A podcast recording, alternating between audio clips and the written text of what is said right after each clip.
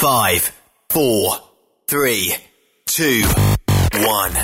1. Êtes-vous tanné d'entendre craquer, sciller, se lamenter votre machinerie au travail? De changer régulièrement les bearings, les pins et autres pièces coûteuses? Alors, faites comme des milliers d'utilisateurs. Lubrifiez vos pièces d'équipement avec les graisses de ProLab. Ils en ont une vingtaine de sortes pour répondre à tous vos besoins. Des graisses à base de sulfonate de calcium concentré, graisses à base de molly, graisse 100% synthétique et ce, incluant toujours le traitement anti-friction ProLab. Disponible avec des grades d'opération pour l'été, l'hiver ou pour toute l'année. Nos différentes graisses combleront tous vos besoins selon les vitesses de rotation de vos roulements ou selon les charges excessives et de travail de votre machinerie. Les graisses ordinaires à bas prix finissent toujours par vous coûter cher en temps et en pièces de remplacement. Donc, optez dès maintenant pour les graisses de qualité supérieure de ProLab pour obtenir beaucoup plus d'économies. Les graisses de ProLab, toujours aussi profitables. Parfois, la recherche d'un emploi, c'est compliqué et ardu. Ça, c'est parce que t'es jamais venu porter ton CV chez Transport Gilmire. C'est simple. Chez Gilmire, t'as la possibilité d'être basé à Montmagny, Longueuil, Toronto ou Lapocatière. Les équipements sont récents. On offre également un bonus à chaque trois mois. Sans oublier que tu seras payé au millage réel parcouru. Et bienvenue aux nouveaux diplômés.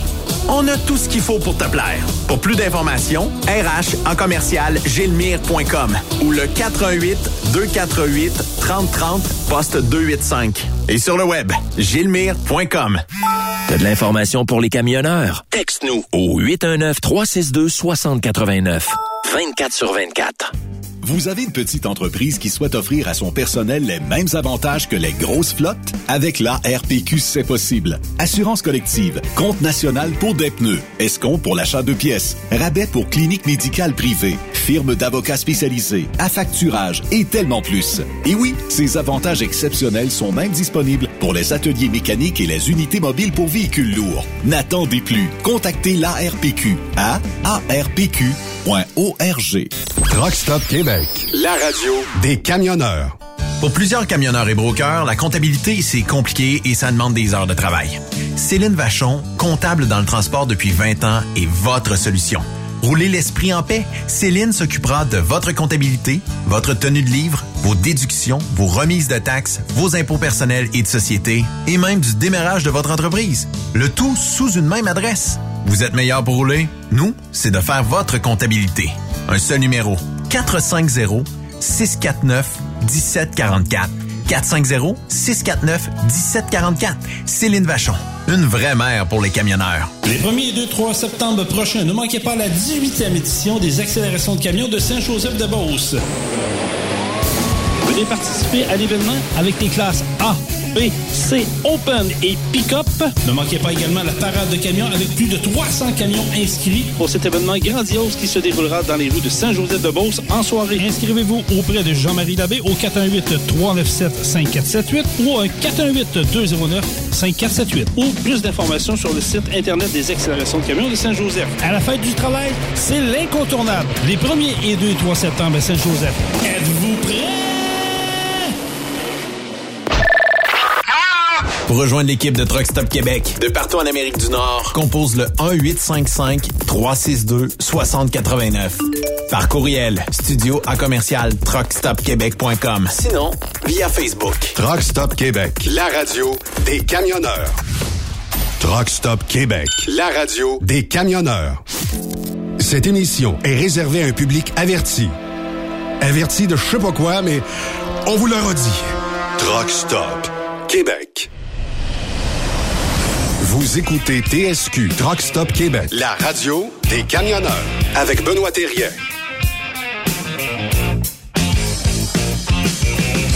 Bon lundi, bienvenue sur truckstopquebec.com, la radio qui s'en va en Beauce dans moins d'une semaine parce que jeudi, on est en direct de Saint-Joseph de Beauce, des tirs et des accélérations de camions dans la côte.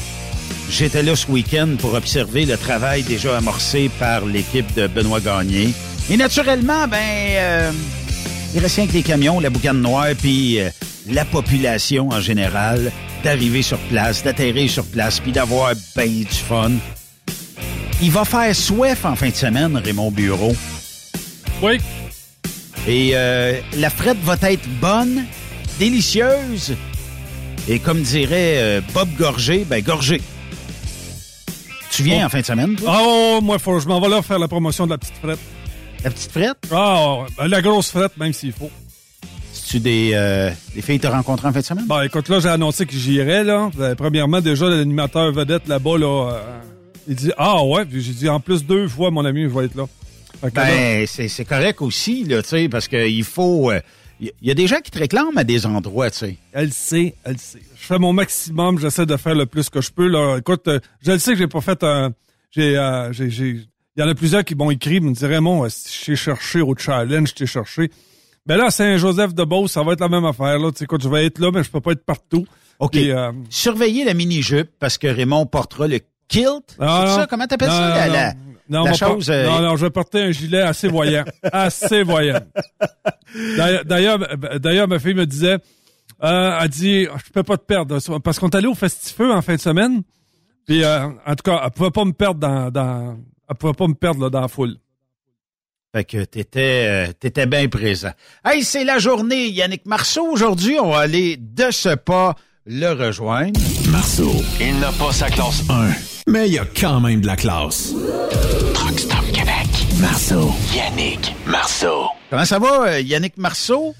Ça va très bien, messieurs. J'ai eu la peur de ma vie tantôt quand euh, j'ai embarqué sur les ondes de Truck Stop Québec. J'entendais deux monsieur barbus parler d'éjaculation féminine. Puis là, ben, j'étais content quand j'ai entendu cette jeune femme qui était là pour vous informer sur le squirting. Ah ouais, elle nous a dit que, écoute, c'est 100% des femmes qui, euh, qui, qui sont adeptes. Marceau, euh, toi qui es euh, aussi spécialiste du euh, squirting, est-ce que 100% des conquêtes euh, ont cette vertu-là? Euh, 100% de mes conquêtes, oui. Mais mettons, je vais être un peu plus clair là, ça parce que je, je vais passer pour un maudit vantard là. Loin de moi cette idée-là de vous laisser croire ça. Mais mettons que toutes mes blondes, donc euh, que- qui étaient euh, euh, des femmes extrêmement importantes pour moi, puis elles le sont encore puisque je suis en contact avec les quatre que j'ai eu dans ma vie.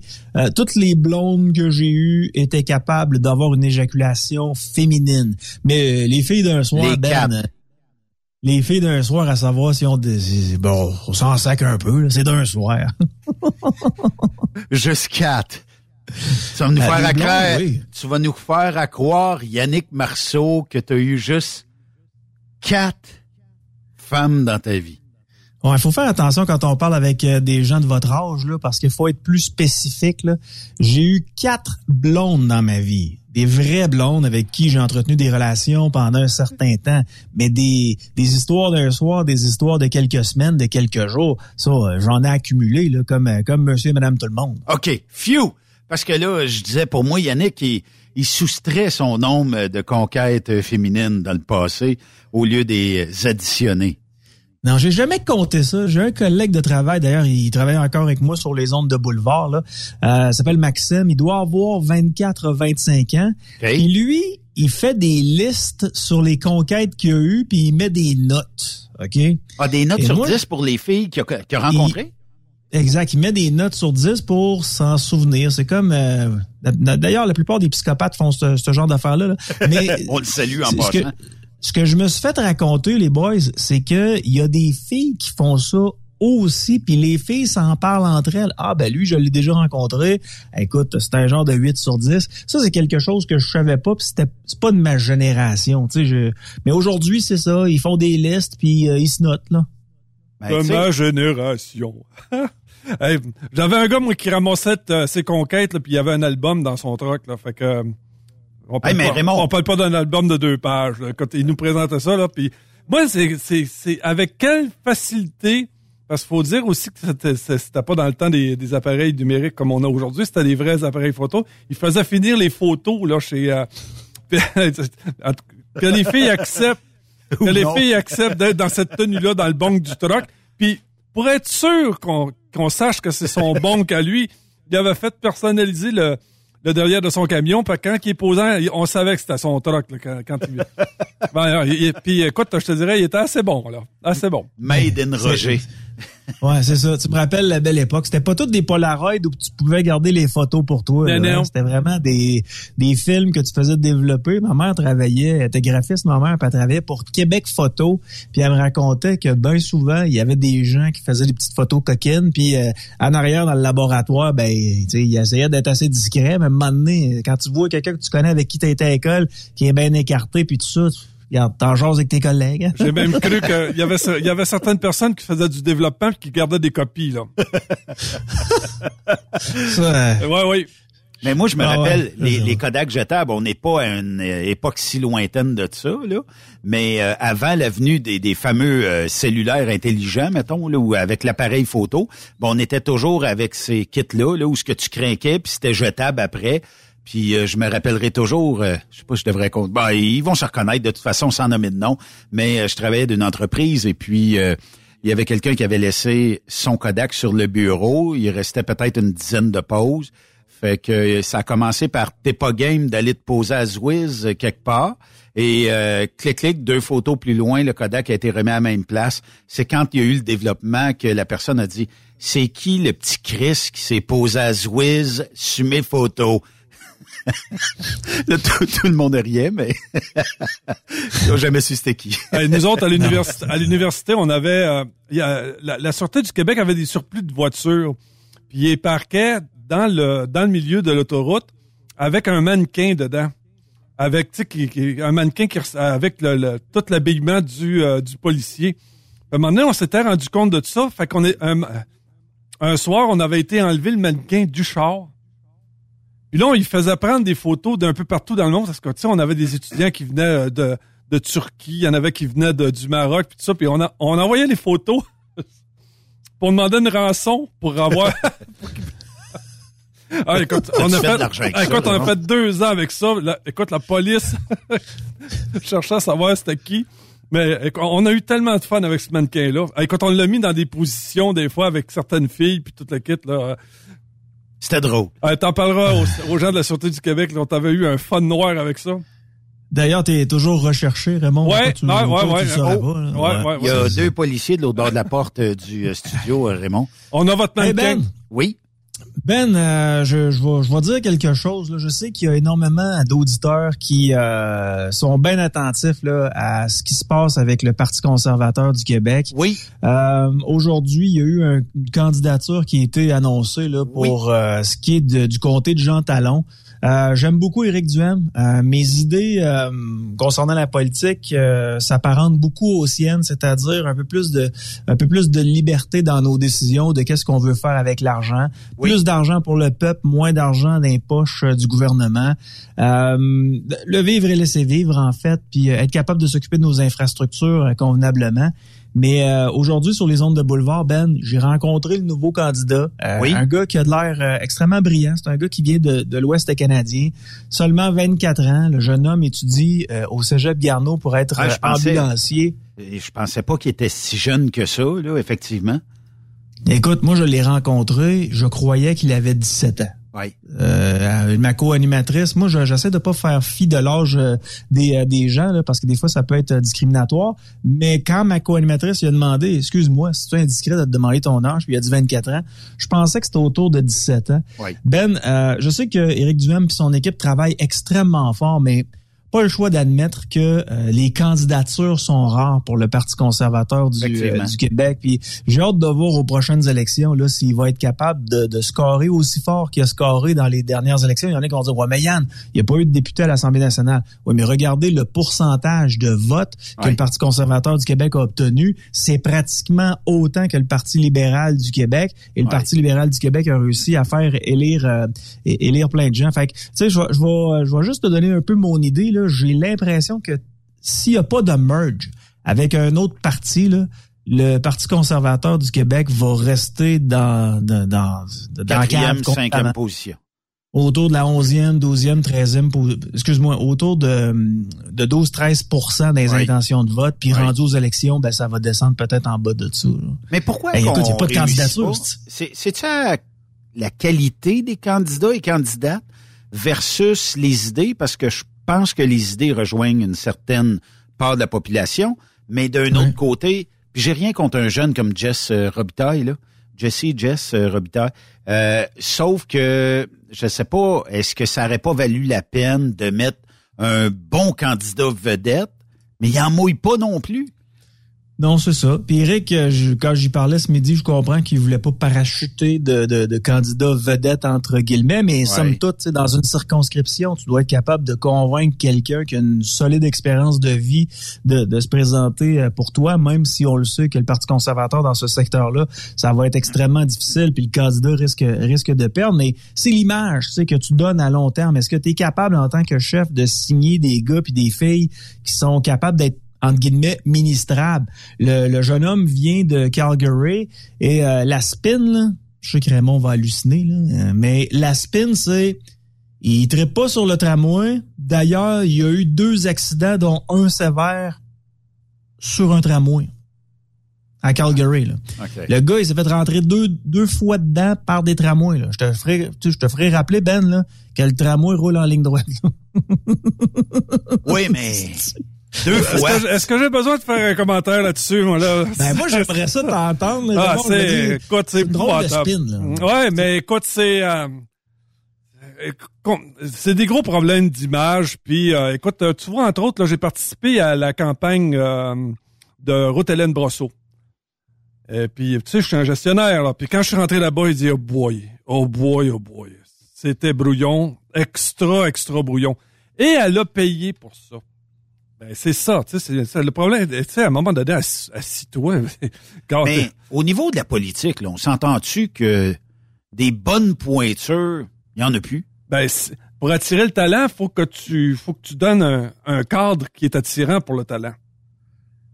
Voilà. Il y a ça, il y a ça, mais Ben, tu sais, je veux dire, il y a, euh, il y a des, des, des femmes et des hommes d'entreprise dans Jean Talon. Il y a des gens qui ont travaillé dans la haute fonction publique dans Jean Talon. Il y a des gens qui euh, sont, qui- euh, il y a un ancien chef de police qui habite euh, dans, dans Jean Talon. Il y a des juges qui habitent dans Jean Talon, des avocats. Tu sais, à un moment donné, là, il y a des gens qui ont une certaine expérience de vie, qui ont 35, 40, 45, 50, 60, 70 ans, qui auraient peut-être pu se présenter en, en tant que candidat pour le Parti conservateur du Québec. Puis, tu sais, je, me répète, là, euh, présente des gens qui sont ministrables, pas des gens qui ont de très faibles expériences de vie. Puis c'est pas pas un reproche envers ce jeune homme-là de 24 ans, mais je veux dire, il a rien vécu, là. absolument rien, si ce n'est que ça être fait frapper deux fois par un tramway qui roule en ligne droite, puis d'avoir de bonnes valeurs conservatrices. C'est pas suffisant pour convaincre des hommes et des femmes dans une circonscription de voter pour le Parti conservateur du Québec. Mais on s'entend-tu que j'ai rien contre Éric Duhem. Je trouve qu'il a de, très bonnes idées, mais c'est encore la personne d'actualité pour gérer le parti. Puis je veux pas partir de, de, rumeurs ou quoi que ce soit, mais euh, bon, il, il se présentera pas dans Jean Talon, sachant très bien que c'est difficilement réalisable. Fait qu'on met peut-être un poulain juste pour qu'il prenne un petit peu d'expérience, de dire, ben, j'ai vécu une élection, puis le temps de serrer des mains dans deux, trois, quatre, cinq ans, peut-être que les gens voudront d'un candidat un peu plus jeune, mais tu sais, je- le sais pas. Il y, a- il y a des gens qui, qui me disent, moi, Éric Duhem, je l'adore, puis d'autres qui disent, c'est pas le gars qui est à la bonne place. Fait que, mais actuellement, tu veux le remplacer par qui? Si jamais tu voulais le remplacer, il y a personne qui est capable de répondre. C'est juste que, ben, puis, tu sais, j'ai rien contre Eric, là.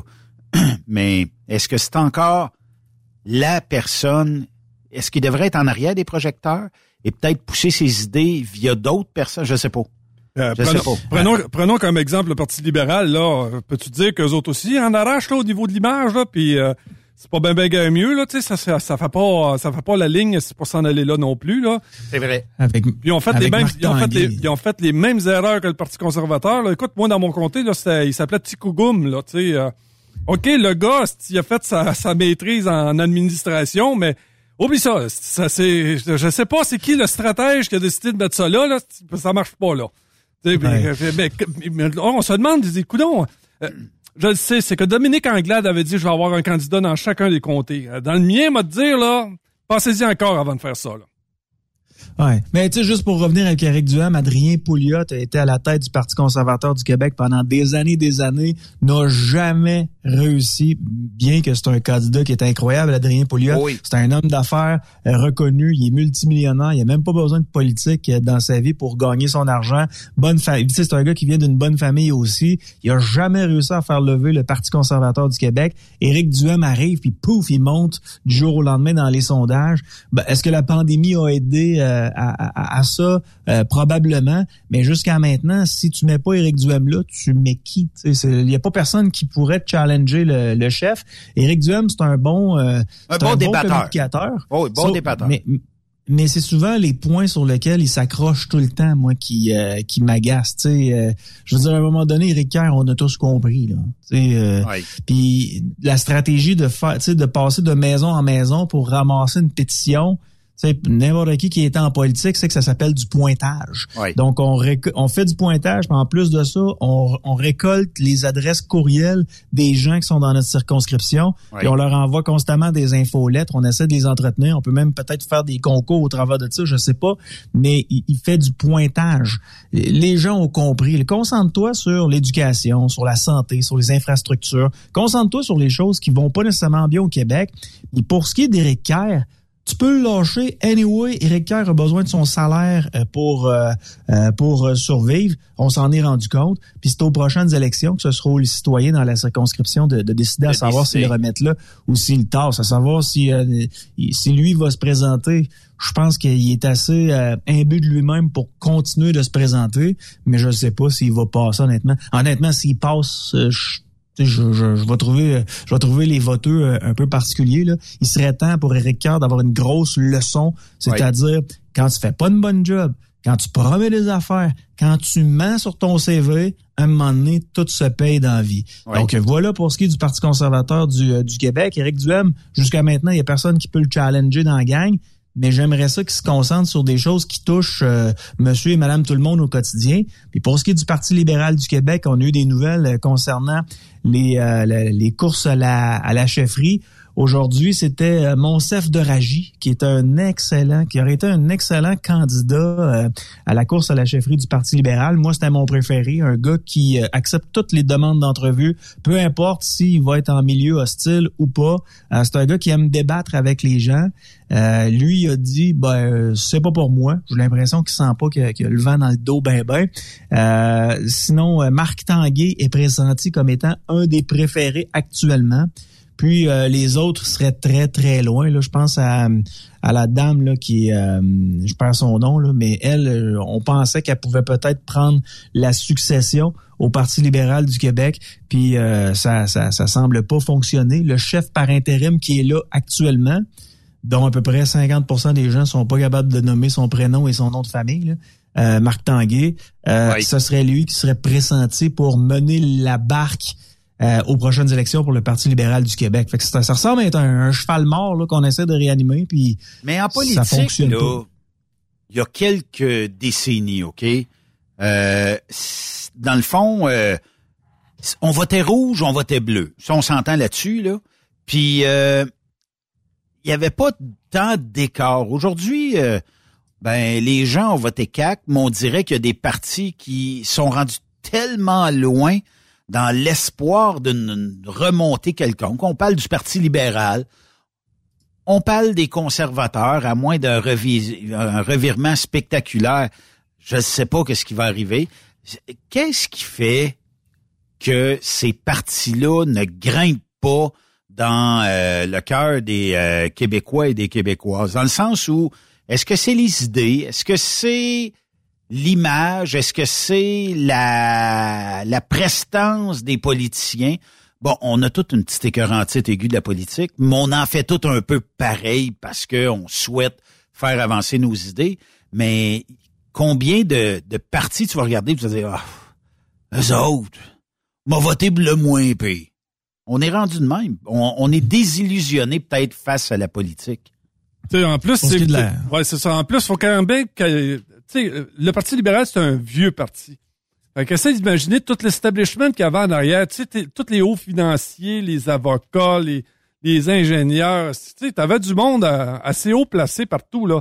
Fait que quand tu avais un candidat que tu voulais te débarrasser parce que tu t'en as, t'étais pas capable de le sentir, t'allais piger, là, t'allais voir tes, tes, tes bailleurs de fonds, puis tu disais, admettons, euh, tu connais-tu quelqu'un? Elle dit, ah, m'a te présenter ce gars-là, tu dis, il est solide, puis là, tu sais, il a fait Harvard, puis il a fait ci, il a fait ça. Puis toi, quand tu présentais ce gars-là dans un dans un comté, écoute, tu vas pas le contrer au niveau de l'expérience. Mais là, euh, ils sont même pas capables de faire ça. Ils sont même pas capables d'aller jouer dans cette dans dans dans dans ce- dans, cette liste là. Tu comprends-tu? Là, là, on se retrouve encore avec. euh, tu sais, ça- non, ça fait pitié. hein. J'ai retrouvé le nom de la candidate euh, qui est loin de, de Marc Tanguay, là, puis c'est elle qui était pressentie pour remplacer Dominique Anglade. C'est Marois Risky. Euh, c'est c'est son nom, puis il semblerait qu'elle fait pas l'unanimité à l'intérieur du parti. Donc, ce serait euh, ce serait Tanguay. Mais cela dit, je regardais les sondages, euh, c'est en fin de semaine. Pour ce qui est des intentions de vote, c'est la CAQ qui est encore une fois euh, bonne euh, première. Vous avez le PQ qui est euh, deuxième. Puis, je veux dire, Regardez le, le programme de la CAQ, là, regardez le programme du PQ, c'est à peu, à peu près la même Ça affaire. C'est le, c'est le même monde. Euh, moi, j'ai fait le tour, euh, le tour euh, dans mon entourage. Tu sais, qu'est-ce que vous pensez de Paul Saint-Pierre Plamondon? Puis c'est tout le temps, ben, il est super gentil, il a de l'air d'une bonne personne. Tu sais. Mais je me dis, ça prend pas plus que ça pour devenir euh, premier ministre du Québec, tu sais, gentil, une bonne personne. Tu sais. Je pense qu'il faut être un bon administrateur, quelqu'un qui est capable de se faire respecter, pas quelqu'un qui broille à l'Assemblée nationale parce que les portes lui sont refermées. Tu sais, je, je, je sais pas, peut-être que c'est moi qui en veux trop, là, mais tu sais, selon moi, Paul Saint-Pierre Plamondon, ça pourrait être un bon ministre, là, tu sais, je sais pas, moi, ministre de la paix et de la bonne entente, mais c'est pas quelqu'un qui a de l'air d'avoir une main de fer, là. Mais C'est au, pas lui qui a de l'air d'avoir une posture ministre- de, de, de, de premier ministre. C'est mais surtout au. PQ, comment ça se fait qu'on n'a jamais demandé à mettre Pascal Bérubé? Mettons. Il veut pas. Il veut pas. Il veut rien savoir. J'ai demandé Il y a autant pas comme autant. Non. Non, ben, il y en a de l'intérêt, mais c'est parce que sa, sa blonde est à Montréal, lui il est à Québec, sa circonscription est à l'autre bout de la planète. Euh, c'est assez difficile quand t'es euh, quand t'es un jeune couple, là, euh, tu sais, que tu veux avoir des enfants, de planifier quelque chose, euh, de planifier quelque chose du genre quand tu deviens chef du parti euh, québécois. Mais Pascal Bérubé, euh, tu sais, moi, je, je, je lui jase régulièrement là, pour obtenir de l'information, des fois, euh, que ce soit sur euh, Twitter ou encore quand je lui parle en ondes. Puis, ce serait le meilleur des candidats pour devenir On peut être ministre pour, du on peut être contre ses idées, mais ce gars-là défend ses idées. Puis euh, ça se tient quand il parle. Je te dis pas que je suis y d'accord avec tout. Puis Ben, il a une tête de cochon. Tu sais, Ouais. quand il a une idée en tête, là, il se baisse la tête puis il rentre dans le mur. Ouais. Tu sais, Paul Saint-Pierre Plamondon, c'est encore des négociations pendant 100, 128 ans. Ça avancera jamais, là. C'est un avocat. C'est un avocat. C'est ça, c'est ça. Mais bref, tu sais, il n'y a pas une carrure de premier ministre, mais c'est ça qu'on, c'est ça que les gens Ben, espèrent. ben, c'est ce que les gens voient, là. Ils voient pas la stature de ce gars-là, là. Non, mais ils, votent, ils vont voter pour lui pareil. Il est deuxième dans les intentions de vote. Tu sais que les femmes au Canada ont voté pour Justin Trudeau parce qu'il avait de l'air gentil, mais Il il, a est des beau. bras, il était à la mode. Ben oui, il est beau. Il a des beaux cheveux, la poli- il est bien peigné. La politique, c'est complexe. Il y a des gars qui vont voter pour des niaiseries aussi. Ah ben lui, je l'aime pas à face. Ouais, mais attends un peu, regarde son CV. Que tu aimes ou que tu aimes pas à face, regarde son CV. Il vient d'où? C'est quoi son programme? Ouais, mais il est Ouais, pas euh, beau. Elle est. Il fait Ouais, ça pas. Elle fait dur. je sais pas. Non, non, mais tu sais, c'est c'est de même que ça Mais pense. Mais, mais c'est Ah ouais. peut-être pour ça qu'on est tu sais. Puis pour euh, les, les gens qui nous écoutent, troqueurs et troqueuses et les autres, là, euh, tu sais, écoutez le, le, le, le film sur Margaret Thatcher. Tu sais, Margaret Thatcher, je pense que ça fait deux, trois fois que j'en parle sur les ondes de Truck Stop Québec, mais moi, j'ai j'avais lu la biographie de Margaret Thatcher, puis on dirait que ça m'a encore sauté plus d'en face quand j'ai vu le livre, euh, pas le livre, mais euh, le film sur sa vie, où la dame savait très bien qu'avec les décisions qu'elle prenait, Ben, c'était des décisions qui allaient nuire à son parti, mais c'était des décisions qu'elle devait prendre pour le bien de son pays, pour le bien de ses électeurs, pour le bien de sa communauté. Elle s'en sacrait de la ligne de parti. Puis elle le dit clairement à ses conseillers. Puis les conseillers, ils sont flabbergastés. Ben, j'ai hâte un jour qu'une femme ou un homme se lève comme ça au Québec puis disent là, euh, ça va faire. Ça pète de partout à un moment donné, il va falloir s'en occuper. Les conventions collectives là, de, de tous nos fonctionnaires depuis des décennies des décennies, bon, on leur a donné une qualité de vie, c'est correct, mais à un moment donné, il va falloir que on, on regarde s'il n'y a pas de l'argent à sauver quelque part, parce que Moi, j'en aurai pas d'argent à 65 ans. Mes enfants n'auront n'auront pas d'argent du gouvernement, même si j'ai contribué. Mais nos infrastructures, nos routes vont être probablement désuètes si ça continue comme ça. Nos hôpitaux, eh, nos hôpitaux, quand tu rentres là-dedans, on dirait que ça, ça date de l'âge de pierre. Même affaire pour ce qui est de, de, de nos écoles, que ce soit primaire ou secondaire. Je sais pas vous êtes euh, dans quel secteur, là, mais regardez l'état des écoles. Le Québec est une catastrophe, puis tant aussi longtemps qu'on mettra pas quelqu'un, un homme ou une femme, qui va être capable de l'avouer et être capable de se dire, regarde, ce sera probablement pas euh, deux mandats de quatre ans, mais peut-être juste un mandat de quatre ans.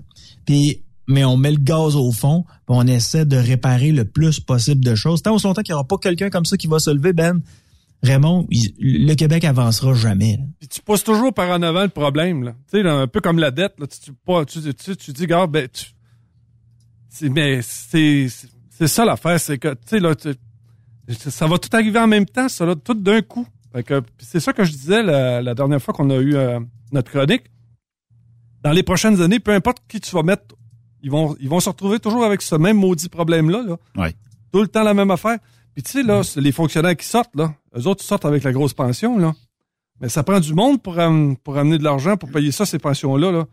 Quand le gouvernement va dire Ah, finalement, là, euh, on avait profité quelques années, mais là, on n'est plus capable de payer, là, il va falloir réduire ça. Je me rappelle les gens de la CIP là, tu sais, qui étaient là, puis quand, quand la CIP a décidé de fermer, ils ont dit euh, vos fonds de pension ne pourra pas tout, euh, tout payer ça. Là. Ils disent non, non, vous nous le devez. Ils disent non, non, non, regarde, je te le dis, on n'a pas d'argent, là, on, on te le paiera pas. Tu sais, là, il y en a une partie de ces gens qui étaient retraités là, qui ont été obligés de recommencer à travailler pour être capables d'arriver. Tu sais, fait que c'est- tout un. euh, Au niveau du calcul, puis en plus, là, si on regarde présentement ce qui se passe au Japon, ça va pas mal être ça, nous autres, avec la même, la, la même chose. Ça va être Ouais. la- la- pas mal le même résultat, là. Pour, pour ce qui est de couper des pensions, moi je trouve ça un peu cruel pour les gens qui sont pensionnés parce que les autres se sont fait un budget pour euh, comme l'argent qui était supposé de rentrer. Moi, je mettrais des clauses grand-père partout. Sais, si vous êtes rentré à partir de quelle de telle, telle, telle date, c'est correct. Vous allez continuer d'avoir ce qu'il y avait décrit sur la convention collective puis vo- votre retraite. Puis si vous êtes un nouvel employé du gouvernement du Québec, vous allez avoir un très bon salaire qui doit être concurrentiel co- comme euh, vous pourriez peut-être avoir au privé. Mais pour ce qui est de la retraite, par exemple, elle va être un peu moins garnie que nos ancêtres. Oui. Bon, il va falloir mettre une clause grand-père. C'est beaucoup moins sauvage, puis ce serait beaucoup plus accepté dans la population que de dire, euh, je sais pas, moi, un homme ou une femme de 70 ans, regarde, on t'avait promis que tu allais avoir, euh, je sais pas, moi, 2000 pièces par mois de, de rente du gouvernement, puis euh, plus euh, ce que le Québec te donne, plus le Canada. Puis au lendemain, on coupe ça. Je veux dire, c'est cruel de faire ça à quelqu'un. Là. Michel nous écrit- moi, je ouvert. Michel nous écrit qu'on a raison de dire que Duhem reste tout le temps dans les mêmes sujets, mais pourquoi qu'il sort pas de la ville de Québec et aller parler dans les radios de Montréal? Peut-être qu'il y aurait d'autres gens qui s'intéresseraient à lui. Puis peut-être. Ça, ben peut-être, mais ça, je veux dire, la clientèle de Montréal, là, pas regardez là, qui, qui, qui a, a été mis au pouvoir à Montréal. Là. Ouais, Tu sais, effectivement. N'a pas, pas d'affaires là. Il est aussi bien de se concentrer dans des comtés où il y a plus de chances de passer. Et le jour où il y aura accès à l'Assemblée nationale, là, il va pouvoir faire des points de presse, puis il va pouvoir avoir une couverture comme étant député et chef du Parti conservateur du Québec. Là, euh, je vais te dire, des fois, on l'invite juste pour, euh, pour combler des Un trous. dîner de con. Ouais, exact, c'est exactement comme ça que je le vois, moi aussi. Comme un dîner de con. Puis euh, on trouve des gens qui vont aller à l'encontre de ses idées, puis on se fait une gang contre lui. Puis même si, peinture dans le coin. même s'il rentre à l'Assemblée nationale, s'il n'est pas reconnu comme, euh, comme parti officiel, s'il se retrouve encore à donner quoi, une ou deux questions de temps en temps, là, ah, écoute, c'est- c'est c'est affreux, affreux. Mais, Mais ça se demandait ce que les gens veulent comme euh, comme Québec. tu sais. Ils veulent quoi comme Québec? Ils veulent est-ce qu'ils veulent rester le statu quo tu sais? euh, je, je vous le dis souvent les gars. Moi le pont de Québec là.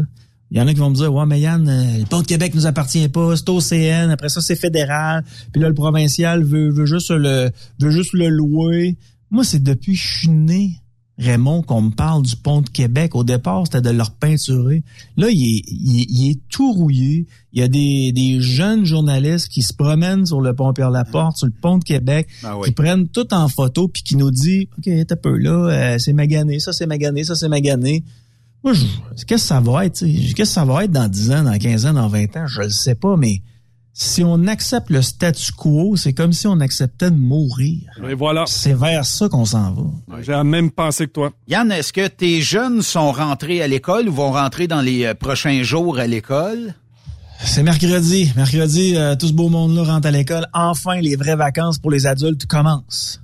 Là, euh, la question qu'on doit se poser, c'est qu'il y a des jeunes qui vont débuter l'année avec un prof.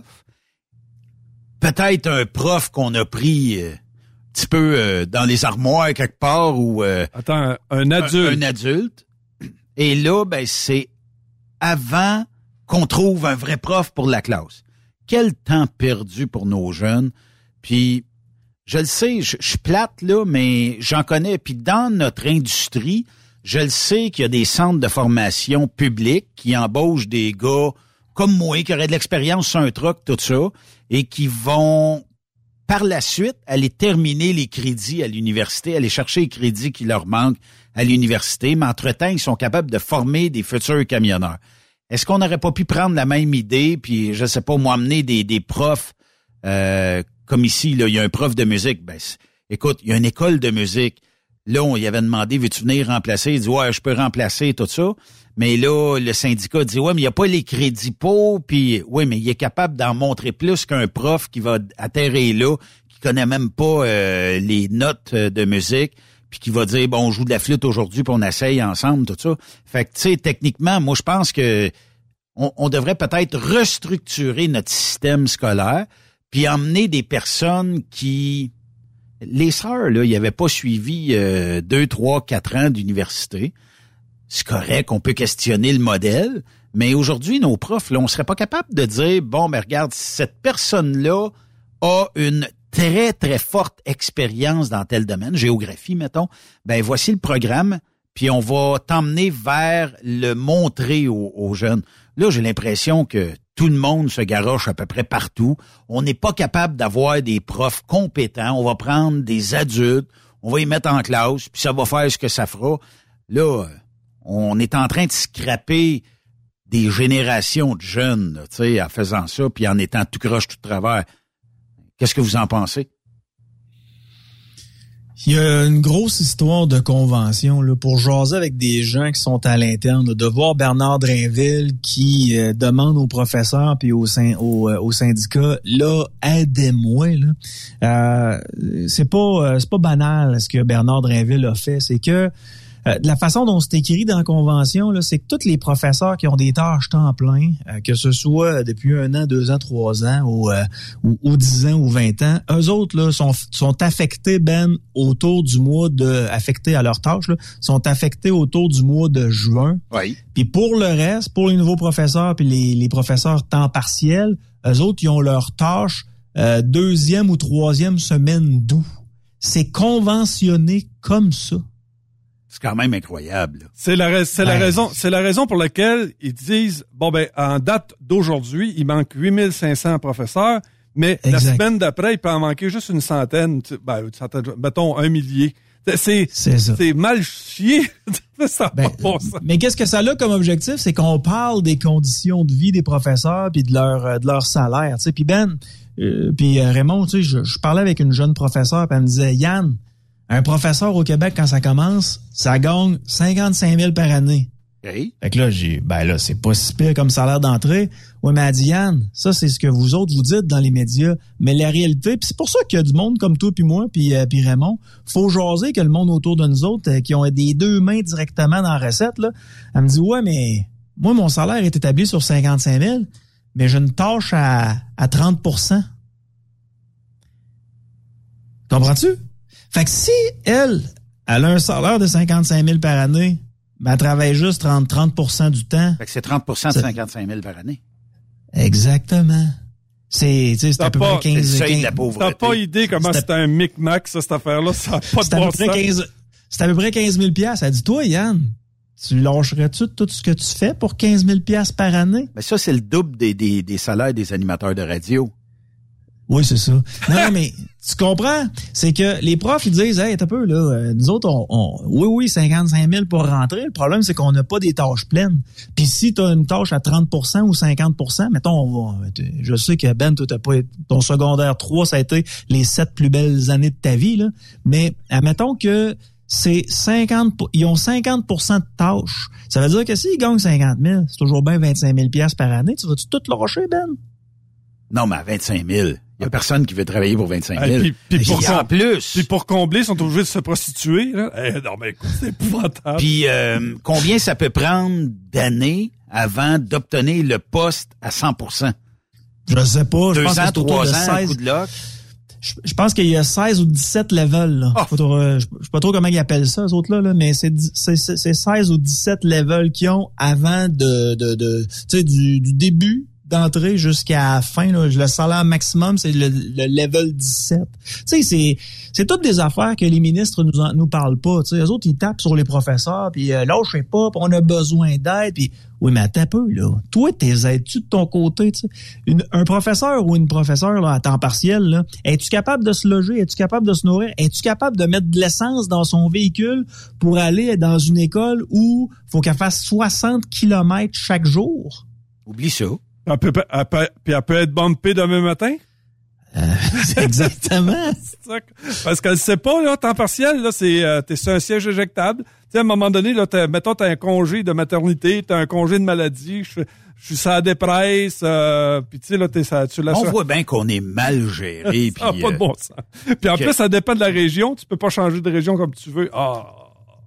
Ouais, ça, ça, ça devient que une réforme serait quasiment souhaitable, mais impossible à réaliser. Les syndicats vont-ils vouloir mettre un peu l'eau dans leur vin puis commencer à dire, ben regarde, pour les jeunes, on va le faire? Je suis pas certain. Je suis pas certain. Puis d'un autre côté, plus qu'il y a de membres, ben plus qu'il y a de la cotisation, fait que plus on on a euh, on a des rentrées d'argent du côté syndical, on veut pas trop que ça bouge, on veut pas trop se battre, on veut pas, tu sais. Fait que qui va y gagner là-dedans? C'est pas le jeune assis euh, derrière le pépite qui va y gagner, c'est pas plus les parents, Ouais. mais c'est tout le reste. Capitale, euh, commission scolaire de la capitale, il manque 8 enseignants à temps plein, 20 temps partiel. Hey, Euh, première seigneurie, 4 enseignants temps plein, ouais. 19 temps partiel. Découvreur, 2 enseignants temps plein, 5 temps partiel. Navigateur, 1 temps plein, 20 temps partiel.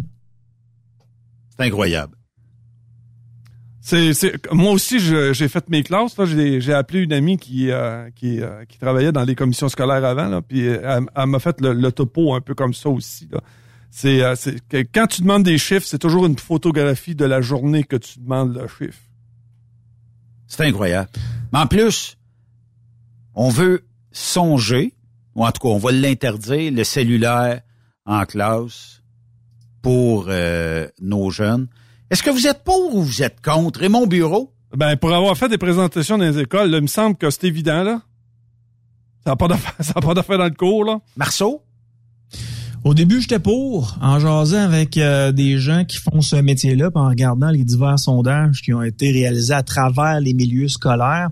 Euh, j'ai changé d'idée. Mais je vais te dire pourquoi j'étais pour. Je me disais dans ma tête, ben, la maison, l'école, le marché du travail, ça doit être une continuité. Tu ce que tu fais à la maison, ce que tu fais au travail, ce que tu fais à l'école, tu il faut que ça, puisse avoir un certain lien. Puis je me disais, ben, si, tes parents te contrôlent à la maison par rapport à l'utilisation de ton cellulaire, c'est-à-dire de dire, ben, regarde, tu peux pas toujours être là-dessus, puis que ça se fait à l'école aussi, on prépare nos jeunes à être capables d'avoir quelque chose qui n'ont pas besoin d'utiliser tout le temps, mais qui peut être utile une fois de temps en temps pour faire des recherches scolaires, euh, pour- pourraient peut-être faire des examens ou répondre à des choses par- avec le professeur sur leur cellulaire. Puis en jasant avec euh, les profs, là, c'est un- cancer.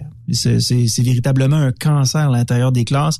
Toutes les jeunes sont là-dessus. Si tu leur interdis pas totalement, c'est impossible de les contrôler. Puis si tu essayes de leur enlever pendant qu'ils sont dans la classe, ben là, c'est le professeur qui risque d'avoir une trollée de bois vert euh, parce que les étudiants sont en désaccord avec ça. Fait que ce que, ce que Bernard Drinville fait, c'est que il passe pas un projet de loi. Il demande à toutes les commissions scolaires qu'à l'intérieur des classes, mais on puisse retirer les téléphones cellulaires. De un, il y avait déjà des écoles privées qui le faisaient depuis euh, depuis très longtemps. Puis il y a des écoles publiques qui se permettaient de dire à leurs élèves, ben nous en classe, on ne tolère plus le, le cellulaire. Puis ça avait bien passé. Puis il y a quelque chose de logique là, c'est que quand tu es à l'école, tu es là pour sociabiliser. Oui, ça Euh, quand tu es à l'intérieur de la classe, tu es là pour écouter le professeur et non pas d'être sur TikTok. Mais tu sais, c'est quelque chose que moi, j'avais pas vu. Là, mais au Mais départ, c'est ça. une Au départ, pochette. j'étais contre. Mettez une Là, je pochette euh, à côté de la porte, là, puis euh, Marceau, Ben, euh, Raymond avec une petite étiquette. Quand tu rentres, ben tu mets le cellulaire là-dedans, tu le mets à off, tu le mets là-dedans, puis tu le ressortiras à récréation si tu veux. Mais encore là, c'est la sociabilisation qui mange une claque. Quand t'es, tu sais, au lieu d'aller jouer dans le cours d'école, les jeunes, ben, sont restreints, vont aller dans le cours d'école, puis là, ça va euh, jouer euh, du texto ou des euh, médias sociaux qui- qu'ils utilisent. C'est sûr que pour nous autres, c'est peut-être incompréhensible parce qu'on est rendu ben la génération su- qui était avant, qui précédait ça. Le cellulaire a pris tellement d'am- d'ampleur que je me demande si on va être capable un jour de freiner ça. Parce que tout se passe avec un cellulaire. J'ai comme l'impression que dans la classe, ça se textait peut-être les réponses d'un examen quelconque, là, tu. Puis euh, si t'as pas la réponse, t'as Google, puis tu vas trouver ta réponse, là. Mais ça va être comme ça dans quelques années. Fait que est-ce qu'on va avoir besoin encore de plusieurs années d'études, tandis que je te montre à jouer avec un cellulaire ou avec un ordinateur, tu vas être capable d'à peu près tout trouver puis de te familiariser toi-même avec bien des sujets de la vie de tous les jours? C'est beau. Ah, ben écoute, il n'y a rien de plus. Euh, je sais que Yannick, que, que tu enseignes, il n'y a rien de plus insultant. C'est quand tu te fais une présentation puis tu vois l'autre. tic, tic, tic, tic. Là, puis là, fait que moi, je- ce que je faisais, je mettais un regard insistant. Tu sais, je parlais, mais je le regardais lui, puis lui, il continuait à. tic, tic, tic. Là, pendant que je parlais, je me rapprochais de, de son pupitre. Puis à un moment donné, euh, j'étais assis à côté de son pupitre, là, puis je dis. Euh, J'aimerais ça savoir là, ce qui est plus intéressant entre moi et ça, là. Ouais, c'est ça. Non, t'avais une belle, euh, t'avais une belle façon de faire. Moi, j'étais un peu plus euh, expéditif. Là. Quand je voyais un étudiant se concentrer plus sur son cellulaire que euh, sur la classe, je le crissais dehors. Tu sais. Mais en même temps, moi, c'est un collège privé. Fait que Ouais. tu comprends que s'il se ramasse à l'administration et rencontrer le directeur en disant, ben là, il m'a mis dehors parce que j'écoutais pas le cours parce que j'étais sur mon cellulaire, ben ils vont juste dire, ben, les- la règle de base, c'est de pas être sur ton cellulaire. Ça se réglait assez facilement. C'était des jeunes adultes. J'avais cette chance-là. Je ne sais pas comment ça se passe avec les jeunes au secondaire. Moi, j'ai euh, j'ai enseigné, euh, j'ai au primaire. euh, C'était euh, c'était l'utilisation de la caméra pour faire des émissions de télé. Puis j'ai fait quelques petits séjours au primaire. Puis je, me rendais compte des fois que entre ce que je pensais que c'était une classe puis la réalité, c'est pas du tout la même affaire. Puis je n'ai que du respect envers nos enseignants, envers leur patience. Tu sais, on a tous des enfants. Là. Moi, euh, mes gars, la, la fin de semaine, là, quand je joue avec eux autres, là, je les aime, mais des fois, ils m'énervent. Mais le soir, tu sais, ils se couchent. Là, les enseignants, eux autres, sont avec mes gars toute la journée. Puis rendus à la maison, ils sont avec leurs enfants. Puis Ouais. la fin de semaine, ils sont avec leurs enfants. Tu sais, je- je- c'est- ça a de l'air être du stock à gérer. Là. Tu sais, c'est- Puis moi, je serais pas capable de faire ça. Fait que j'ai que du respect. Mais euh, tu j'ai vu le sondage, là, je sais pas si je vous l'ai dit, c'est 96% des enseignants qui veulent re- qui voulaient retirer le cellulaire des classes. Tu sais, ça en dit long sur la capacité de nos enseignants à se faire respecter à l'intérieur de nos classes maintenant en 2023. Puis essaie, Puis- puis essaie de t'imaginer, là, quand t'enseignes aux adultes le soir, là, et que tu tombes sur deux crétins, là. Ah, ça doit être quelque chose. Ah, Mais juste le fait que tu retires le cellulaire d'un d'un jeune homme ou d'une jeune fille et qu'après ça, euh, les parents te tombent d'en face, pourquoi t'enlever ça, puis si on a une urgence, puis là, ils vont t'inventer 56 000 raisons que le cellulaire doit rester dans les mains de l'enfant. On, on devrait on devrait plutôt dire le prof doit avoir une certaine expérience sur l'utilisation d'un cellulaire en, en classe. Il veut le retirer, laissons-lui laissons -lui le droit de gérer ça. Puis le soir, ben le jeune, s'il arrive à la maison, puis moi, ça me fatigue qu'il soit au cellulaire, on y enlèvera, c'est tout. À un moment donné, euh, c'est pas la vie, le cellulaire. C'est sûr que ça prend beaucoup de place dans une vie, c'est quasiment un cinquième membre. Mais Écoute, écoute, la- il y avait une, il y avait la gardienne de ma fille qui Ouais. faisait ses études pour enseigner au, au primaire, tu comprends-tu? Puis quand elle a commencé à l'enseigner, là, elle a dit bonjour les petits amis, ça va-tu bien? Ben, je suis contente d'être là avec vous autres. Et là, là, ça fait euh, un peu plus de 20 ans qu'elle est dans le système, là. Je peux-tu dire qu'elle appelle plus de même, là, qu'elle est rendue blasée, écœurée? Salut mes petits Chris. Ouais. Aujourd'hui, là, Ouais, ça- c'est- le temps d'écouter, c'est clair? C'est- ça de- pour un pour un travail, tu devrais pas être blasé parce que c'est un c'est un domaine dans lequel tu as étudié puis que tu veux faire c'est une passion fait que faut pas que tu éteignes ça là. Oui. Je regardais les gars, euh, parce que vous savez que je suis un journaliste d'enquête qui va au fond des choses. Là. T'es notre Euh, on JE, parlait nous de autres. on parlait de 16 à 17 paliers là, pour ce qui est du salaire des, euh, des enseignants. Euh, je me suis trompé. C'est précisément 17. 17 paliers avant d'arriver à un salaire qui, euh, qui a bien du bon, bon sens. Comment rendre l'utile à l'agréable? Mettons 17 paliers pour devenir prof et avoir un plein salaire avec de belles heures. Pas un ou deux, peut-être trois. 17. 17 paliers avant d'arriver au top du top. C'est quoi la différence entre 14 puis 16, puis entre le 9 puis le 12? 8 scènes, peut-être. Ah, regarde, je vais te, je vais te faire la différence ici. Là, là je, faut juste que je regarde le tableau. OK, fait que toi, tu me dis la différence entre quel et quoi, entre quoi et quoi? Mettons, entre, ben, Entre 14 et 16, Ouais, mettons. entre 14 et 16. OK, 14, ils gagnent 80 000 par année, puis 16, ils gagnent 92 000 par année. Quand même, il y a un 12 000 de plus. Puis Mais 17, les chiffres, euh, 17, euh, ben c'est ça, c'est 92. OK, Il 17, plafonne actuellement, de ce que je comprends, il plafonne à 92 027 dollars par année, ce qui est un très bon salaire. Mais le temps d'arriver là, je veux dire, c'est, c'est, c'est, c'est des décennies. là. t'arrives, t'es au palier 12, mais T'emmènes t'as ton, soi- t'as t'emmènes ton- 73 ans. t'emmènes ton cercueil avec toi. Écoute, je sais pas si euh, Raymond ou Ben, vous avez une calculatrice de votre côté, là. Oui. Mais actuellement, il y a un hôtel de Québec qui a mis euh, une demande d'emploi pour un plongeur. Oui. 40 heures par semaine, Oui. 33 dollars de l'heure. Un, un hôtel, c'est syndiqué, là. euh, faut, mentionne. 1320 dollars par semaine Fait que fais donc fois 52. fois 52, 68 640 pièces pour laver la vaisselle. Je n'ai déjà lavé bien moins que ça. Hey, nous autres, c'était notre salaire d'entrée. Des fois, c'était moins que le salaire minimum. S'ils donnaient le salaire minimum, ben oui. Pas de bon. Si- des fois, ils te donnaient le moins que le salaire minimum parce qu'ils jugeaient que t'allais pas assez vite. Ouais. Et si tu mangeais sur place avec la nourriture qu'il y a là-bas, si tu le déduisais de ta paye? oui, c'est- ça n'a pas de bon sens. Incroyable. On a réussi à passer au travers de tout ça. Mais 33 piastres pour laver la vaisselle, les amis. là. Puis euh, quand tu cassais une assiette, là, t'as payé, crée-moi. ah oui, ça faisait partie euh, des déductions.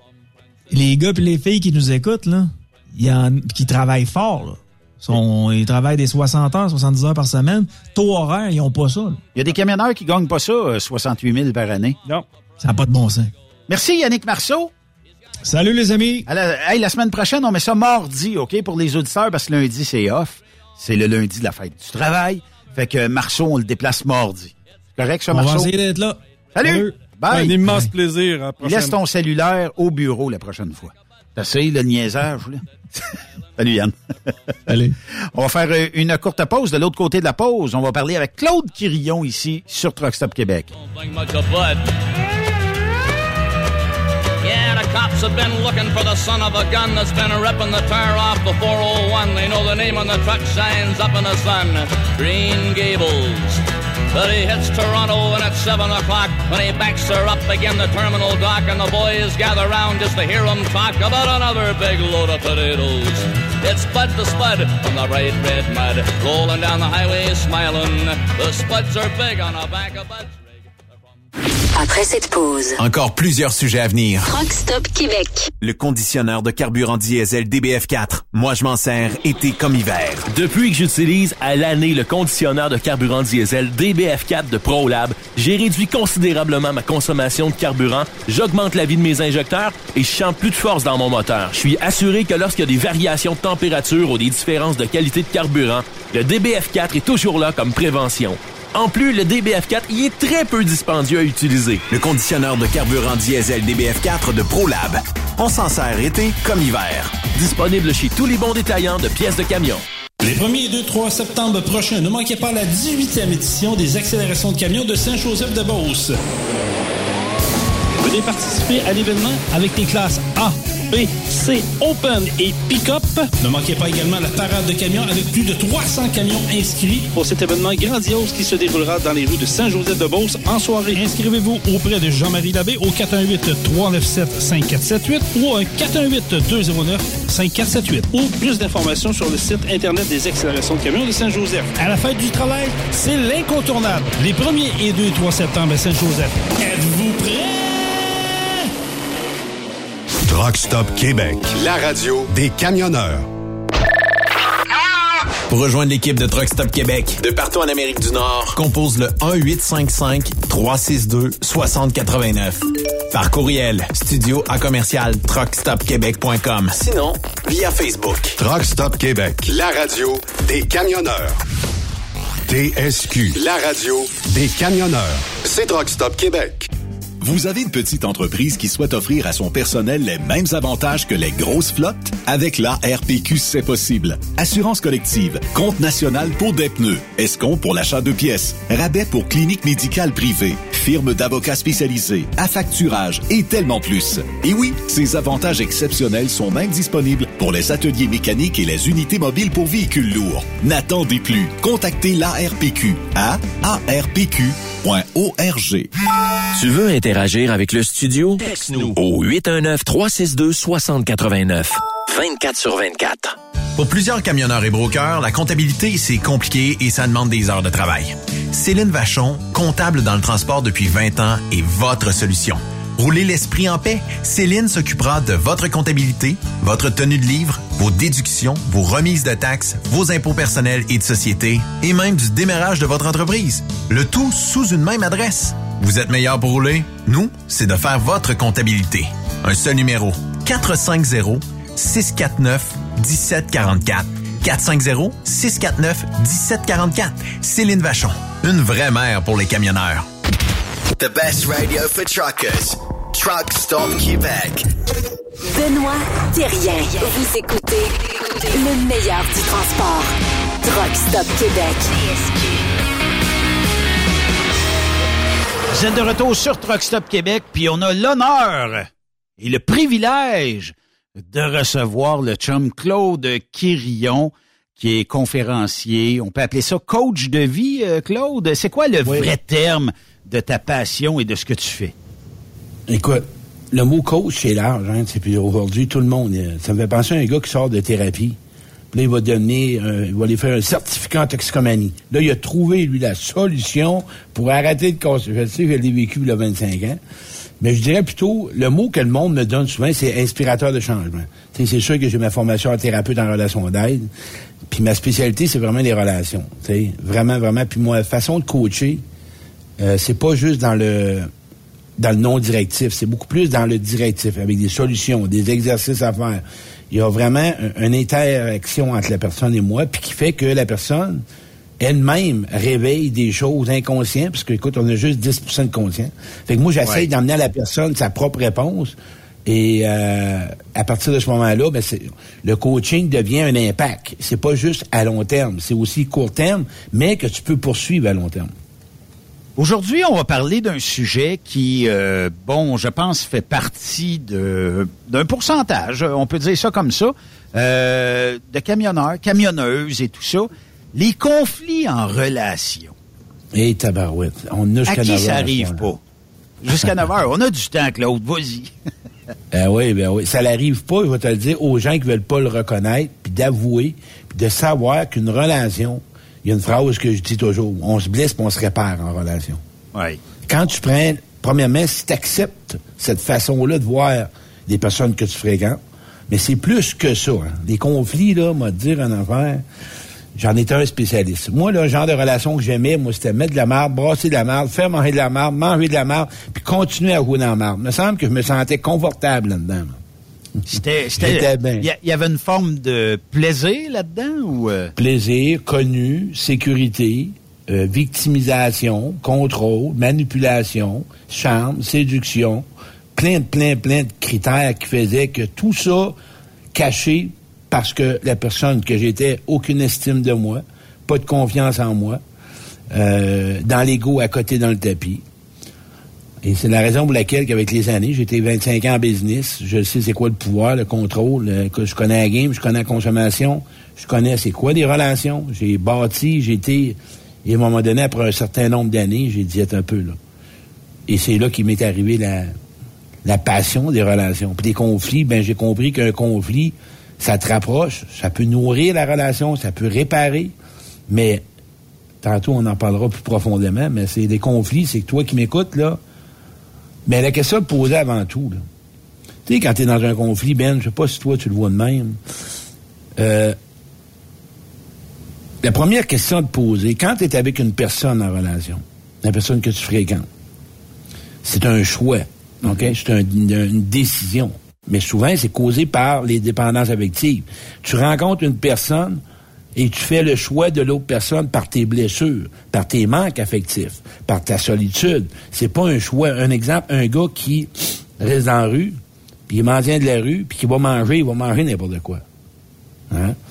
Mais es-tu en train de dire que ça pourrait être une forme de, moi je te dirais bien ça, de cassette qui veille tout le temps, dans le sens où il y a des personnes qui vont te dire, écoute, on dirait que à chaque relation, je retrouve le même type de personne, le même type de problème et le même type de, de- ben, peut-être de même personne. Tu tu disais bon ben on se répare avec euh, les, les, les les histoires du passé. Donc ça veut dire que si euh, je sais pas au moins euh, bon quelqu'un est euh, dépendant affectif, ben va retrouver la même personne qui va la nourrir constamment constamment puis qui va y donner un peu un semblant de vie normale Ben, versus euh, je sais pas si tu me suis On- là, ça, c'est Ben complexe puis en plus, ça. non, non, t'emmènes un bon point. Tu sais, on vient de familles dysfonctionnelles. OK, nos parents nous ont pas donné ce que ça a pris, puis tout. Bon, on les blâmera pas. À un moment donné, il faut que tu réalises que on reste avec des carences de l'enfance, des besoins non comblés, mal entrepris, ou mal aimés, ou ben, peut-être pas équipés, ou ben, pas enseignés. Tu rencontres une personne, il y en a qui me disent, j'attire toujours les mêmes personnes, mais c'est parce que tu présentes toujours la même personne et tu fais toujours les mêmes choix. OK? À partir de ce moment-là, quand tu rencontres une personne, puis tu la fréquentes, c'est un choix. Tu prends le temps de la rencontrer, tu prends le temps de la connaître, tu prends le temps de définir. Mais le but du conflit, c'est que souvent, le conflit, tu dois te poser la question. Qu'est-ce que l'amour ferait? Puis la personne est importante dans ma vie? Est-ce que je tiens à la relation, moi? Est-ce que vraiment cette personne-là, je veux continuer à la fréquenter? Il y en a des gens qui m'appellent, ben, je leur dis, écoutez, c'est allé trop loin. Là. Quand là, il y a eu de la violence conjugale, puis de la, ou non, la violence verbale, puis de la violence psychologique, m'a dit, il reste des grosses séquelles. Les paroles, ça blesse. Euh, ça reste que c'est ta relation est poquée. OK? Puis là, on m'appelle, on me dit, on peut-tu faire de quoi avec ça? Mais ça prend un, deux personnes qui veulent se rétablir, puis deux personnes qui tiennent à vouloir améliorer sa personne envers l'autre, puis qui doit permettre à l'autre aussi, elle aussi, elle veut s'améliorer, puis il faut lui laisser du temps.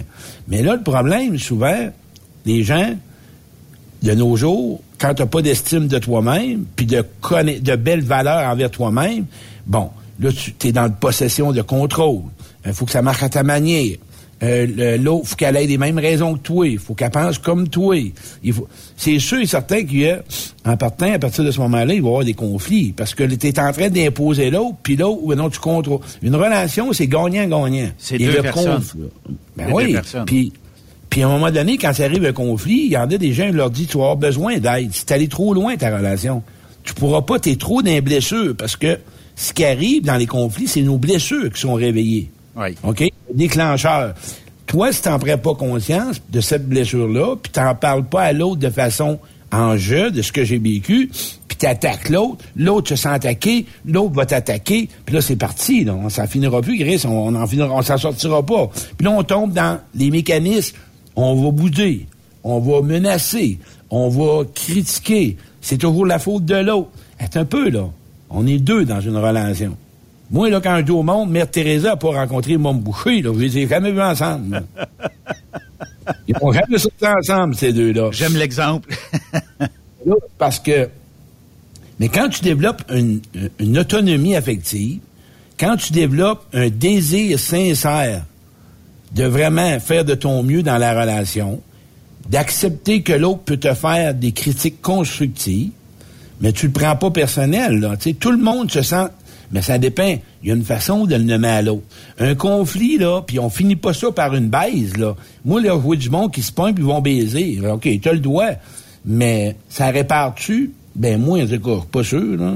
C'est pas mon genre. En tout cas, il y a une couple de minutes de fun après. C'est de même, faut Ouais, le voir. Mais je sais que 20 c'est pas, c'est- pas le, c'est pas le moyen de s'en sortir, mettons, là, tu sais. Ben, souvent, quand tu es dans un conflit, là, la première étape, qu'est-ce que je veux dans le fond? Réparer le conflit ou ben non, je veux gagner, puis euh, euh, je veux montrer à l'autre que c'est de sa faute? Attends un peu, là. Si ta blonde ou ton chum t'annonce à soir que je meurs demain matin à 8 heures, tu vas-tu te coucher de la même façon que tu vas te coucher si tu t'aurais pogné? Non. Si la personne que t'aimes te dirait je meurs dans un mois, peut-être tu changerais ta vision pour ton fusil d'épaule. Des gens dans ta vie, tes enfants, quand on parle de tes enfants, ça c'est un critère que je vais emmener là, là. Les parents m'appellent des fois, puis leurs enfants sont en consommation. Mais là, je vais te le dire, tu s'en sortiras pas, tu as besoin d'aide, toi qui m'écoutes. Va demander un thérapeute, un coach, tu t'en sortiras pas avec un enfant dans la consommation. Tu dois, toi, aller chercher de l'aide pour comprendre, puis comment savoir être dans la relation. Oui. C'est, c'est, c'est clair, ceux qui m'écoutent, il y en a une justement qui m'a appelé hier, euh, vendredi. Mon gars consomme, je fais quoi? Ben, t'as besoin d'aide. T'as besoin d'aide parce que tu pourras pas. Effectivement. Puis aussi, euh, tu sais, comment est-ce qu'on peut sortir un jeune qui a commencé à consommer? Tu sais, euh, puis il y en a des jeunes, tu sais, je sais qu'on dévie un petit peu du sujet aujourd'hui, mais là, on retourne à l'école, on s'en va euh, de plus en plus, les jeunes vont être euh, exposés peut-être à d'autres ou à des modèles qu'on veut peut-être pas présenter à nos jeunes. La drogue, là, ça va commencer peut-être à entrer dans certaines familles puis qui n'avaient pas vu venir ça. Là. Mais un parent qui a un enfant qui consomme va le prendre personnel. Souvent, la personne va se sentir coupable. tu sais. Ah Bon, c'est une faute, puis tout. Moi, quand j'approche la personne, je veux savoir l'histoire de cet enfant-là. Euh, Le père est-tu parti? Euh, y a-tu une séparation? As-tu joué avec des hommes in and out? Euh, c'est un petit gars qui était timide? C'est un petit gars qui était intimidé? T'es-tu informé comment c'était à l'école? Comment ça se passe à l'école? Hein? Et euh, y a-tu été un petit gars gêné? Prends le temps de t'introspecter, de savoir qu'est-ce qui aurait pu manquer, qui est normal, parce qu'il n'y a pas un parent qui a l'éducation au 100 mais tu dois t'arrêter au lieu de dire, c'est pas drôle à son âge, puis j'ai dit de pas consommer, puis il va scraper sa vie. puis nan- Il sait, ça. Il est pas fou, Ah oui. là. Ah oui. Il a besoin Il a de savoir. au départ, mais des fois, il y a le test aussi, il y a la- le, le défi, euh, faire partie de la gang, euh, tout ça. tu sais, Il y a des, des, des raisons, des fois, où on peut pas, en tant que parent, être capable de, de se mettre entre l'arbre et l'écorce. Là, tu sais. Mais c'est de la- c'est une maladie. Puis cet enfant-là, il a commencé à consommer pour une raison. Puis tu dois la trouver, la raison. Ouais. Par rapport à ce qui s'est passé au moment où il a consommé. Moi, quand j'ai commencé à 20 ans, plus d'émotion, plus de douleur, plus de peur, plus de gêne. J'étais rendu Dieu, moi. Paf, la cocaïne m'a craqué pendant 15 ans parce que j'avais la grosse réussite, la business, le cash, toutes les femmes. Bon, lui, petit gars, peut-être c'est pour être accepté. C'est pour euh, arrêter d'avoir du mal. Puis moi, je demande aux couples souvent, comment ça va chez vous, ta chum puis ta blonde, ou toi puis ton mari, comment ça va chez vous? Je parlais avec une personne, justement, puis elle me disait que son petit gars, parce que le petit gars, ben, il s'est aperçu qu'il était gay, puis son père, ben, il dit plus jamais tu remettre les pieds ici. Bon, mais écoute, après ça, elle vient me poser la question. Mais écoute, le petit gars, il, il se sent rejeté au bout, tu sais. C'est- C'est conscientiser le petit gars de le comprendre. Bon, il y a d'autres facteurs. Mais la relation entre les parents, c'est pas de dire que c'est de votre faute, mais de prendre connaissance dans quel évén- dans quel environnement il a été élevé, cet enfant-là. Qu'est-ce qui s'est passé à l'enfance? Qu'est-ce qu'il y aura? Ah, ben, je sais pas, moi. Ben oui, as-tu acheté l'amour? Étais-tu présent? As-tu, je le sais. Mais moi, j'amène le parent à prendre conscience que c'est pas nécessairement, pis c'est pas de sa faute, mais de savoir, assez de comprendre le petit bonhomme ou la petite madame. Puis à partir de là, ben, euh, la seule façon où tu peux emmener la personne, c'est lui faire des reflets ou lui donner de l'amour puis d'être présent. Mais souvent, c'est pas tout le temps. Il y a un parent qui veut, l'autre veut pas. Euh, les parents consomment, l'autre consomme pas. L'éducation aussi vient faire un poids Ah là-dedans. Parce que ça dépend comment tu as reçu ton éducation, puis euh, comment tu peux aussi transmettre ben, tes valeurs ou ton savoir là-dessus, là. Ben, puis euh, si c'est génétique, as-tu de la famille dans la consommation? Tu consommais-tu? Il y en a qui ont rien de ça, puis l'enfant consomme. Mais c'est parce qu'il y a eu un, un enfant qui consomme, ou ben non adulte, on a un gain. Ça rapporte de quoi? OK? C'est sûr que tu consommes pas. Mais pas juste la drogue, là, ça peut être la sexualité. Le contrôle, c'est la dépendance affective. La manipulation, c'est tu as des gains là-dedans. Le cash, écoute, le cash, là, c'est dans... Moi, on m'a dit en affaire, là, euh, j'envoie, puis tu vas mourir pareil. Là. Quand même, tu auras 200 000, tu vas mourir, tu sais pas ce qui va arriver. Fait que l'objectif de tout ça, c'est quand tu es dans un conflit, il arrive quoi que ce soit, c'est de se dire, attends un peu, On, on, on veut-tu sortir gagnant de là que les deux? On, on, on s'aime-tu assez pour essayer de s'asseoir, puis de se comprendre, puis que toutes les deux, on soit gagnants? Mais si ça l'a trop accumulé, ça s'enligne, trop... Ben, vers la même direction. Ah, mais quand, Ben on, a, quand on a un conflit, euh, c'est- jamais. Ça arrive pas le matin même. C'est une accumulation de quelque chose qui est arrivé avant aussi, là. Exactement, Raymond. Euh, là, tu, tu sais, ça, ça pète pas de même. C'est parce que, à un moment donné, t'accumules, t'accumules, là. T'en as plein ton casse aussi, là. Ben, c'est un bon point. Moi, il y a des femmes qui vont faire le deuil dans la relation. Tu le gars, hey, à la fin, il se ramasse. Ça fait un an qu'elle fait le deuil, ça fait un an qu'elle dit. Ça fait un... L'homme est pas de même. La femme va lui dire, va lui dire, va lui dire. Après un an, paf, elle laisse, elle part avec quelqu'un d'autre. Puis là, il dit, Chris, c'est-tu pas drôle? Non, regarde un peu. Ça fait un an qu'elle te le dit. Sois honnête. Elle te l'a dit que tu communiques pas. Elle te l'a dit peut-être tel. Puis toi, tu t'es aperçu, mais là, ben, c'est ça. Euh, c'est pas parce qu'il y a un conflit. Elle voulait juste s'approcher de toi, te donner une autre chance. Elle te l'a dit. Toi, t'as rien entendu. T'as fait comme. Mais c'est. Mais quand tu tombes dans une accumulation, ben moi, j'invite les gens à prendre leur place, à, à apprendre à nommer au fur et à mesure ce qu'ils ressentent pour pas monter des montagnes russes. Puis, je me sens pas bien là-dedans. Mais l'autre, là, ce qui arrive souvent, il est pas à l'écoute. On n'écoute pas la personne. On n'écoute pas ce qu'elle vit, la personne. On est, Ouais. impré- on est toujours prêt à répondre. Ça Mais va plus fond, vite. Ça va ben plus vite dans ce temps-là. Mais Ben, c'est quoi la, c'est, quoi le, mettons, la règle numéro un d'un conflit en relation entre deux personnes? Ça peut être des hommes ensemble, des femmes ensemble, peu importe. Aujourd'hui, on est en 2023. C'est quoi le premier conflit euh, que les gens te parlent généralement? La, la source Les- numéro un de conflit? Les besoins pas comblés. Physique, émotionnel? Ou, Émotionnel, physique, émotionnel, intellectuel. Quand je dis physique, moi, d'avoir montré à l'autre que tu es important, montrer que tu l'aimes, que tu l'apprécies, que tu la complimentes, tu passes des moments de qualité avec, tu y rends service, tu lui démontres que tu tiens à cette personne-là. Écoute, c'est la base. Les gens sont en carence. Et là, ils la nomment, puis ils savent pas trop comment nommer. Écoute, euh, la base, quand une relation amoureuse, ou amoureux, homme, homme, femme, peu importe, c'est de montrer à l'autre que tu tiens à l'autre puis qu'elle est importante, la personne. Avec les paroles, la manière d'agir et de faire des ententes. Et d'écouter si son besoin n'est pas répondu. Pour Mais ça, là, on parle pas d'une relation que ça fait cinq ans que tu critiques, puis tu cils, puis tu appelles partout, puis tu appelles ta belle-mère. Ça fait cinq ans que ça marche pas ta relation, puis là, tu réessayes. Mais là, le monde, là, il prend un break de deux, trois mois, puis là, il réessaye. Mais le caca, là, tout ce qui n'a pas été réglé, mais que ça remonte, là, ça encore là. encore. Ouais. Et c'est là que ça prend des thérapies de couple pour vraiment faire un médiateur. Puis là, tu, mais ça prend deux personnes qui sont capables de reconnaître leurs torts, Reconnaître leurs défauts. Puis le monde, ils ont de la misère avec ça. Ils ont comme l'impression qu'ils m'ont donné du pouvoir à l'autre. Hey, c'est ta blonde, là. C'est ton chum, là. Ou peu importe. C'est pas le premier important. ministre du euh, pays, là. Ben, c'est la femme que tu dors avec ou l'homme que tu dors avec, tabarouette. Ouais. Tu dois être capable de pouvoir assez, être assez humble pour dire, moi, j'ai un couple que j'avais coaché, puis c'était beau. Je vais vous conter une anecdote. Le gars, il avait un gros pick-up, pour te dire, puis il y avait un conflit depuis deux ans. Il y a un gros troc, puis la fille, elle mesure 4 pieds 10, 5 pieds, pas grande. On dire, elle fait pas grande. puis quand elle venait me monter, lui, là, il avait pas mis de choses de garde-debout, là, tu sais, pour... Fait qu'il fallait que... Parce que... Elle, elle, se elle disait- pour grimper dedans, là. tout le temps. Puis là, elle, elle disait, pourquoi t'en mets pas un sur mon bar, mais ou peu importe, les deux, c'est pas beau, ça fait pas... mais- Bon, OK. Puis là, ben écoute, à un moment donné, elle a tombé. Fait qu'il dit, fait que là, écoute, c'est le drame. Ben oui. Fait que la seule réponse qu'il a dit, il dit, euh, prends ton temps. Ah, Prends ton temps pour monter. Jusqu'à temps qu'ils comprennent pas qu'elle avait peur. Il a posé des garde-fous. Il a réussi à. Parce c'est tu ce qu'il me disait en coaching. Oh, elle a jamais peur. Eh ben non, elle- c'est parce qu'elle veut de l'attention. Tu vois-tu, il est pas à l'écoute de l'autre. C'est sa femme depuis 20 quelques années. Il a posé le garde-boue. Il a commencé à se rendre compte que oui, elle avait le droit d'avoir peur. Mais lui, c'était son besoin, c'était pas ça, là. J'en veux pas. C'est le ta look- femme. C'est le look du pick-up qui est important. Ouais, en plein ça.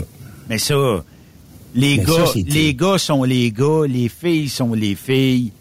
Ouais, Puis- mais là, venez pas. Les gars viennent se plaindre. Écoutez les besoins de la femme, puis les besoins quand de l'homme. en camion, là, Claude, là, et que tu pars à la semaine longue, OK?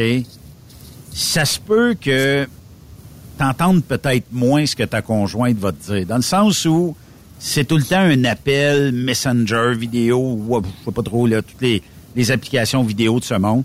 Fait que des fois, la compréhension est peut-être pas la même que quand tu es à côté de quelqu'un versus une conversation vidéo. Fait que c'est pour ça que dans notre industrie, les, les, les conflits d'horaire font peut-être en sorte de démotiver votre partenaire, dans le sens où on est lundi, il est 5 h quart. Bon, ben, les gens vont dire, je pense que je vais être revenu vendredi midi, chérie, à la maison. Là, euh, le client m'a pas loadé, il est arrivé euh, de, la, de la circulation, il, est- il y a plein d'impondérables. Tu vas arriver samedi matin de bonne heure. Tu as désillusionné l'autre, fait que, tu sais, ça, c'est source de conflits incroyables dans notre industrie. Oui, puis mais par contre, si t'arrives en retard samedi matin, donne du temps de qualité à ta blonde. Donne, dis des moments privilégiés. Assure-toi que quand tu vas arriver, puis règle pas des conflits par Messenger, là. ça marche pas ça. Tu sais, c'est pas ça un conflit. Un conflit, on s'assoit puis on se regarde. On le met de côté. Si on sent que ça monte, là, ça monte, ça monte, regarde, on va prendre une pause. OK, là, là, je sais ce que je dois dire. Ça sera pas bon pour nos deux. Mais non, bang! C'est là la conscience. Un peu, là. Je parle à ma femme, je parle à mon homme. Attends regarde, laisse-moi, je suis pas bien, là. Là, là, on va dégénérer. C'est ça de la maturité. Le conflit, là, il va, re- le but, c'est quoi? On a peur. Un conflit, on a peur. On veut pas, hein, c'est bon. La peur, retenir. Fait que quand tu as eu peur jeune, tu t'es pas défendu. Que quand tu as l'impression, parce que souvent, dans un conflit, notre perception, ce qu'on entend, c'est pas ce que l'autre dit. Fait qu'on valide pas avec l'autre.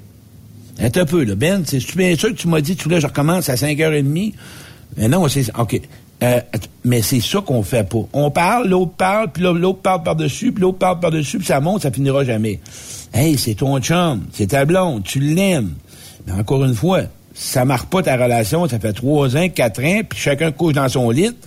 Euh, c'est plus juste un conflit, là. C'est rendu que ça marque plus votre relation. Puis il y a des relations, à cause des conflits trop répétitifs, ça fonctionne plus, la relation. Arrêtez ça. C'est out. Moi, j'en ai vu à dire à des gens, vous voulez mon opinion? Votre relation est vouée à l'échec. Terminé. Il y a eu trop de stock pour que tu puisses vraiment admirer ton homme ou admirer ta conjointe. Mais en relation de couple, est-ce que on peut faire comme en business, on fait faillite pour part euh, sur un autre nom? Euh, avec une autre personne, oui. Avec un autre Mais la per- personne, mais- oui, parce que oui. Mais, Mais Claude, mais- parce mais- que- mettons que, je sais pas, moi, un homme et une femme se sont chicanés à mort, là. Puis, euh, à un moment donné, ils se disent, bon, ben regarde, je, je voudrais reprendre ou quelque chose.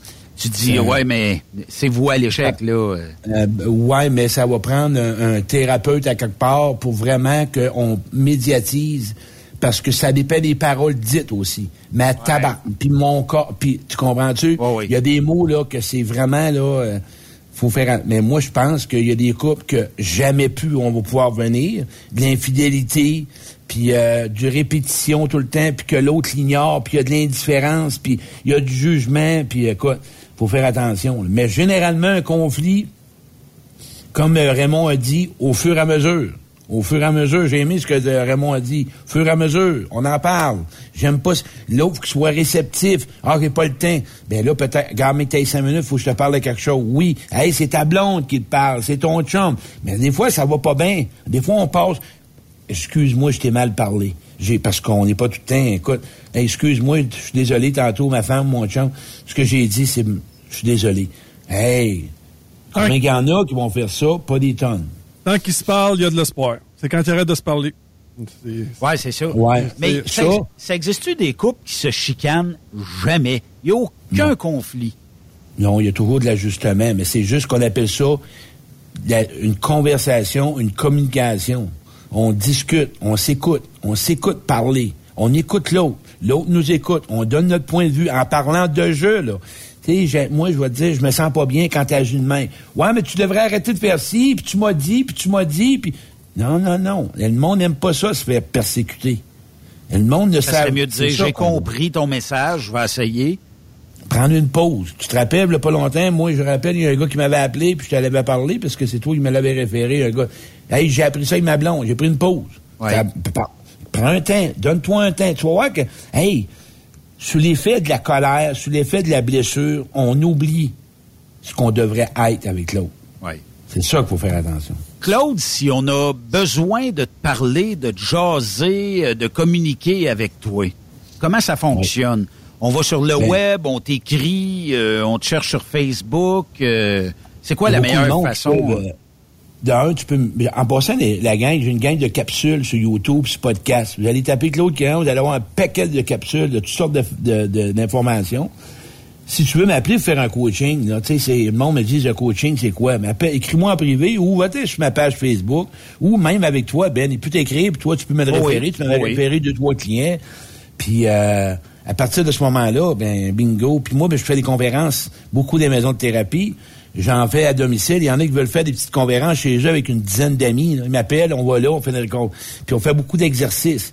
Tu moi, les conflits dans mon atelier conférence que je fais, j'en fais des exercices. Je lui donne des outils. Moi, le gars qui m'appelle pour coacher ou la fille, c'est pas juste de me compter son conflit. Là, on a parlé général. Moi, il donné des moyens pour réparer puis régler les conflits. C'est ça un coaching.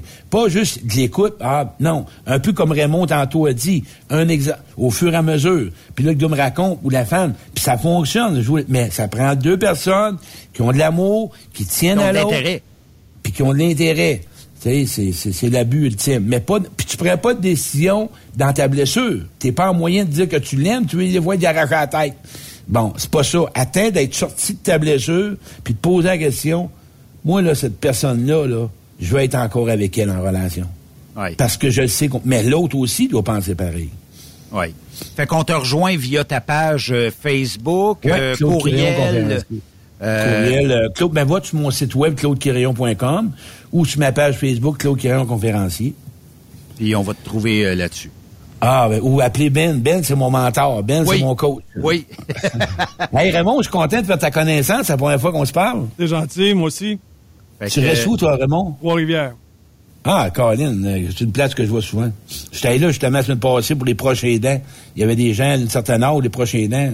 Ils se sentent coupables. Été vraiment... C'est pour ça que si, mettons, tu un organisme, tu connais, ou une maison de thérapie, ou quelqu'un, ben écoute, moi, je fais des fondations pour eux autres, puis euh, bref, je suis assez coloré. Pour ceux qui me connaissent, là, je suis assez... euh, Ben lâche pas mon ami Claude, puis euh, ben on, on va se reparler tout au long de la saison, ça va être euh, Oui, j'ai une autre fantastique. date, c'est pas avec eux. Pas de problème. Gênez-vous pas, appelez-moi quand même. Moi, vous en donner des outils pour régler les conflits. Puis il n'est jamais trop tard. Sauf si vous êtes rendu au point où ce que là, là. Mais appelez-moi. point de on non-retour. Ben ouais, c'est le mot à dire. Tu sais, Oui. c'est. Il y a des choses des fois que. Mais vous pensez que ça se répare, appelez Claude. Et voilà. Claude, c'est comme un mécanicien de vie de couple. moi, en tout cas, de relation surtout, parce que moi, j'aime que une relation, ça soit gagnant, qu'il y ait vraiment de la nourriture. Comment la nourrir, la relation? Les gars de truck, tu m'en parles, j'en ai plein un, justement, cet été. Puis il y a comme, ah, ben oui, c'est vrai, ça serait bon que je fasse ça. Il est juste pas conscient. Fait moi, je donne du gaz, puis, ah, ouais, j'aime ça, ça. Ah, ça, non, ça, oui. Ça peut marcher, tant mieux. Bingo. La femme, elle va... Ben, les gars, la femme, elle aime ça, juste faire dire, t'es donc bien belle aujourd'hui. Elle va capoter, elle va te faire un château brillant, mais tu savais... Merci Claude Quirillon. non, je sais pas, les gars. Si vous voulez parler avec Claude Quirillon, euh, vous euh, allez le chercher sur Facebook, vous allez le trouver assez rapidement. Puis euh, en même temps, juste pour mentionner, parce que je sais, Marc Leblanc m'écrivait tout au long de la chronique de Claude, 85 000 dollars ramassés pour le Truck and Roll en cœur. Félicitations à toute la, la gang. Puis euh, Marc euh, qui a fait une belle job de photographe en fin de semaine pour la gang de Truck Stop Québec. On fait une courte pause. De l'autre côté de la pause, on va parler avec Marc Cadieux, qui est le président directeur général de l'ACQ.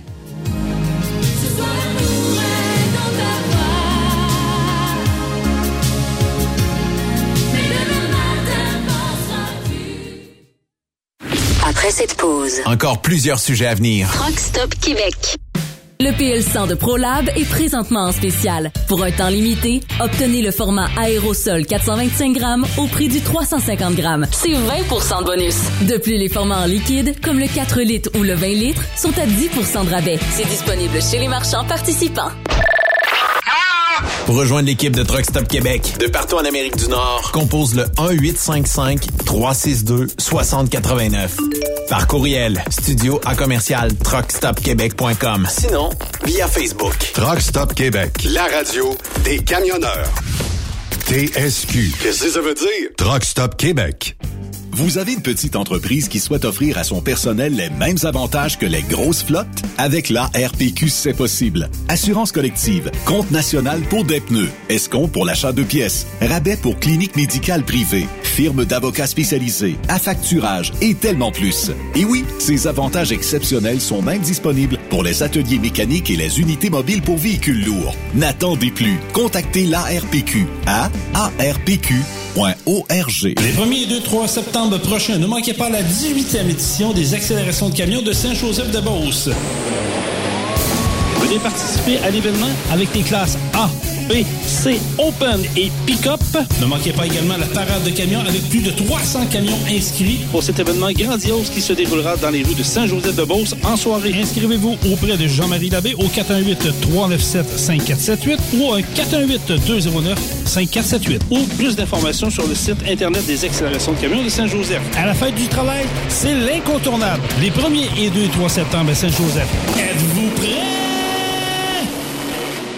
Parfois, la recherche d'un emploi, c'est compliqué et ardu. Ça, c'est parce que t'es jamais venu porter ton CV chez Transport Gilmire. C'est simple. Chez Gilmire, t'as la possibilité d'être basé à Montmagny, Longueuil, Toronto ou Lapocatière. Les équipements sont récents. On offre également un bonus à chaque trois mois. Sans oublier que tu seras payé au millage réel parcouru.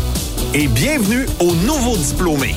On a tout ce qu'il faut pour te plaire. Pour plus d'informations, RH en commercial gilmire.com ou le 418 248 3030 poste 285. Et sur le web, gilmire.com. TSQ. Oh ouais? C'est Truck Stop Québec. Pour plusieurs camionneurs et brokers, la comptabilité, c'est compliqué et ça demande des heures de travail. Céline Vachon, comptable dans le transport depuis 20 ans, est votre solution. Roulez l'esprit en paix. Céline s'occupera de votre comptabilité, votre tenue de livre, vos déductions, vos remises de taxes, vos impôts personnels et de société, et même du démarrage de votre entreprise. Le tout sous une même adresse. Vous êtes meilleur pour rouler? Nous, c'est de faire votre comptabilité. Un seul numéro. 450-649-1744. 450-649-1744. Céline Vachon. Une vraie mère pour les camionneurs. Photos, vidéos, faits cocasse. Partage-les avec l'équipe de Truck Stop Québec. En SMS au 819-362-6089. 24 sur 24. Vous écoutez TruckStopQuébec.com. Benoît Thérien. Vous écoutez le meilleur du transport. Truck Stop Québec. Raymond, je pense qu'on va organiser un rendez-vous euh, mensuel. Pourquoi? Parce que, bon, euh, l'Association du camionnage du Québec regroupe, ben, ses membres sont des entreprises de camionnage. OK? Euh, je sais dans notre industrie des fois qu'il y a des gens qui disent Ouais, mais eux autres, ils nous représentent pas, puis euh, pour avoir jasé avec plein de gens de l'industrie, c'est parce que des fois, il y a des décisions qui sont prises qui ne vous impactent pas sur le moment et qui améliorent bien souvent notre image, les lois, la réglementation. Ça a l'air- bizarre à dire, mais si des fois leur sécu met pas son pied à terre, ben ça se peut que vous soyez surréglementé encore plus que vous l'êtes présentement. Bon, on a des gouvernements qui essayent des fois de gérer notre industrie. C'est correct, mais euh, ces gens-là ont une force de frappe assez bonne, assez puissante, et ça permet aussi de pouvoir ben, régulariser un peu, mettre un, petit peu, tu sais, si les gouvernements disent ouais, mais on veut ci, puis on veut ça, puis on aimerait ci, puis on aimerait ça, puis Sécu dit ouais, mais on n'a pas les structures adéquates pour ça, puis on peut pas le faire. Ben, en tout cas, au moins tout le monde y gagne au change, puis vous, vous y gagnez au change. Fait que on va se programmer là une fois de temps en temps quand il y a des sujets chauds, une discussion avec euh, les euh, gens de l'ACQ et euh, allons le rejoindre tout de suite. Marc Cadieux, président directeur général de l'Association du camionnage du Québec. Marc, bienvenue à Truck Stop Québec. Bonjour Benoît, bonjour Raymond. Euh, Marc, euh, plusieurs sujets qui sont chauds peut-être dans l'actualité du camionnage ces jours-ci. On t'a réclamé, je pense, pas mal partout dans les médias. Euh, on parle euh, d'une formation obligatoire classe 1. Euh, cette stratégie-là viserait à quoi? Est-ce que tu sais, on le sait, si je passe dans un centre de formation reconnu et j'ai mon DEP, j'ai une maudite belle formation quand je sors et que je m'en vais sur la route. Il manque l'expérience, on va s'entendre là-dessus, mais l'expérience, ça se donne pas dans une classe, ça, ça, s'acquiert sur la route. Euh, quel, quel, quel type de formation et le minimum sera reconnu et euh, ce qu'en pensent, bon, tes membres de l'association? Ben, en fait, euh, c'est un projet qui est sur la table. Puis tu sais, euh, je vous dis à vous deux, ça part un peu. Euh, ça s'est amplifié bien sûr beaucoup après la situation de l'incident de oui. qui a évidemment été une pause, un arrêt de très grande réflexion. Auprès de, de, tous mes homologues aussi à travers les autres conseils d'administration des autres organisations à travers le Canada. Euh, pour évidemment en venir avec euh, les membres de notre conseil d'administration et de nombreux membres chez nous à se dire euh, il faudrait qu'il y ait une formation minimale et s'assurer que cette formation-là ait des critères stricts, un curriculum beaucoup plus dosé.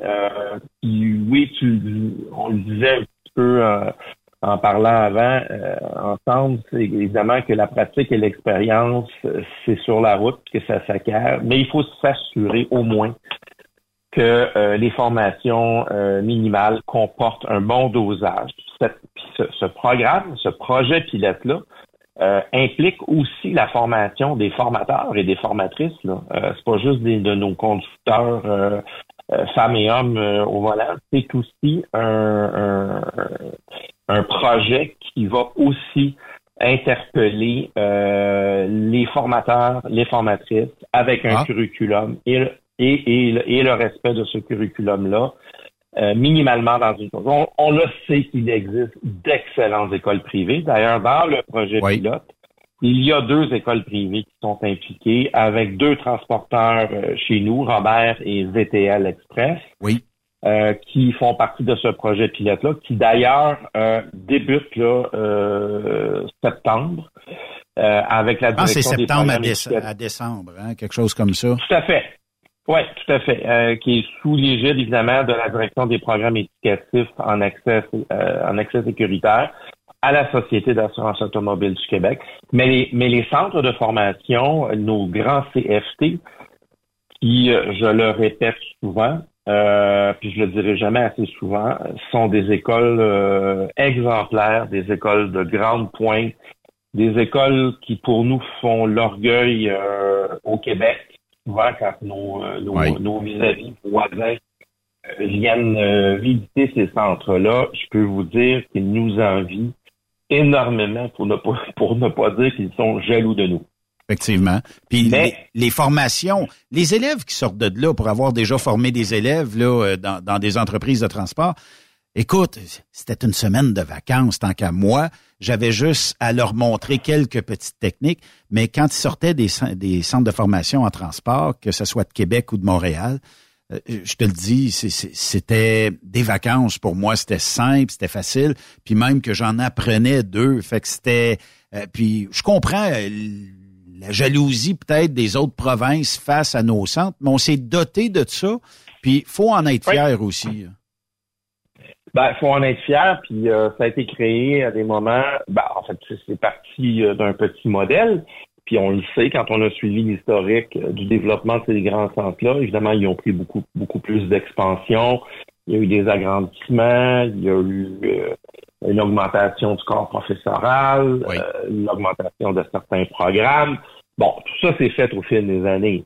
Mais tu sais, on se dirait aujourd'hui, euh, je vous dirais à vous deux aujourd'hui, si on devait requérir ça d'un gouvernement, je suis pas sûr qu'on pourrait dire qu'on a les moyens de cette ambition, mais cette ambition, euh, nous l'avons. Alors, elle existe.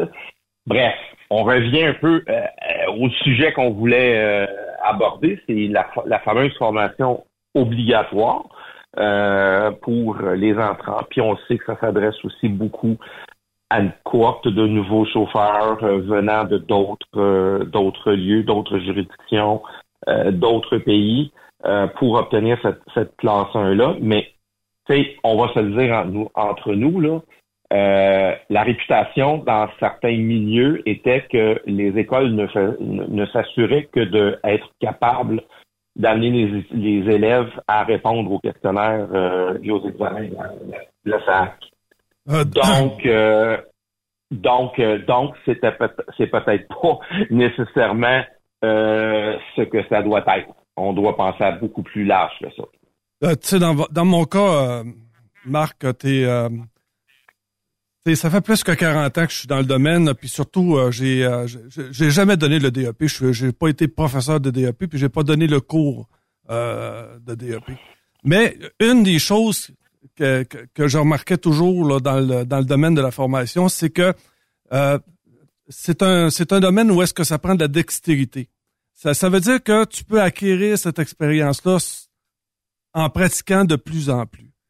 Euh, c'est sûr que moi, écoute, j'ai puis j'ai travaillé pour une entreprise là, qui donnait énormément de chance. Là. Nous autres, écoute, j'avais huit, huit personnes. Ça veut dire que j'avais au moins par cohorte qui finissait là, au moins huit étudiants que je pouvais prendre puis que je pouvais coacher pendant deux semaines. Je te dirais que oui, c'est vrai, la base, la base première, mais encore là, c'est pas, ça manque de fini. Tu me suis ce que je veux dire? Puis comme c'est un métier de dextérité, je, disais tout le temps que oui, le, le, le- DEP, c'est une, une bonne base pour, pour, te, pour, pour, euh, pour te mettre sur le, le marché du travail comme euh, chauffeur de camion. Mais il y a une partie où les entreprises doivent faire leur effort aussi. Ça veut dire- que si, admettons, euh, la personne s'en vient chez vous, il passe, euh, il passe ses deux semaines euh, de stage chez toi, et que tu t'aperçois qu'il, mettons, il en manque un peu. Sauf que le problème que je, que je retrouvais, là, c'est que il y avait des, il y avait certains de ces étudiants-là qui se retrouvaient avec une classe 1, mais avec un, un- un- vraiment un gros manque de fini pareil. Là. Tu me suis ce que je veux dire là? Au point où ce que je me, je me posais la question, tu sais, euh, je me, je mets-tu réellement ça sur la route avec un camion puis une charge là? Fait, que- fait que, tu sais, c'est vrai que ça prend un, un cours de base, puis je crois que les- le CFTC c'est une bonne base, mais de là Avoir une sélection plus rigoureuse? Ouais, mais de là à se sentir moins coupable, là, parce que euh, on va avoir donné une formation, puis on, on va mettre ces élèves-là sur un truck. C'est, drôle, là, je vais pas dans ce, je vais pas dans ce sens-là. Si l'industrie m'a m'a pas, sa part aussi là-dedans pour ben, essayer, comme, comme je te disais, exemple, là, quelqu'un a de la difficulté avec son reculon, tu sais, c'est la base première.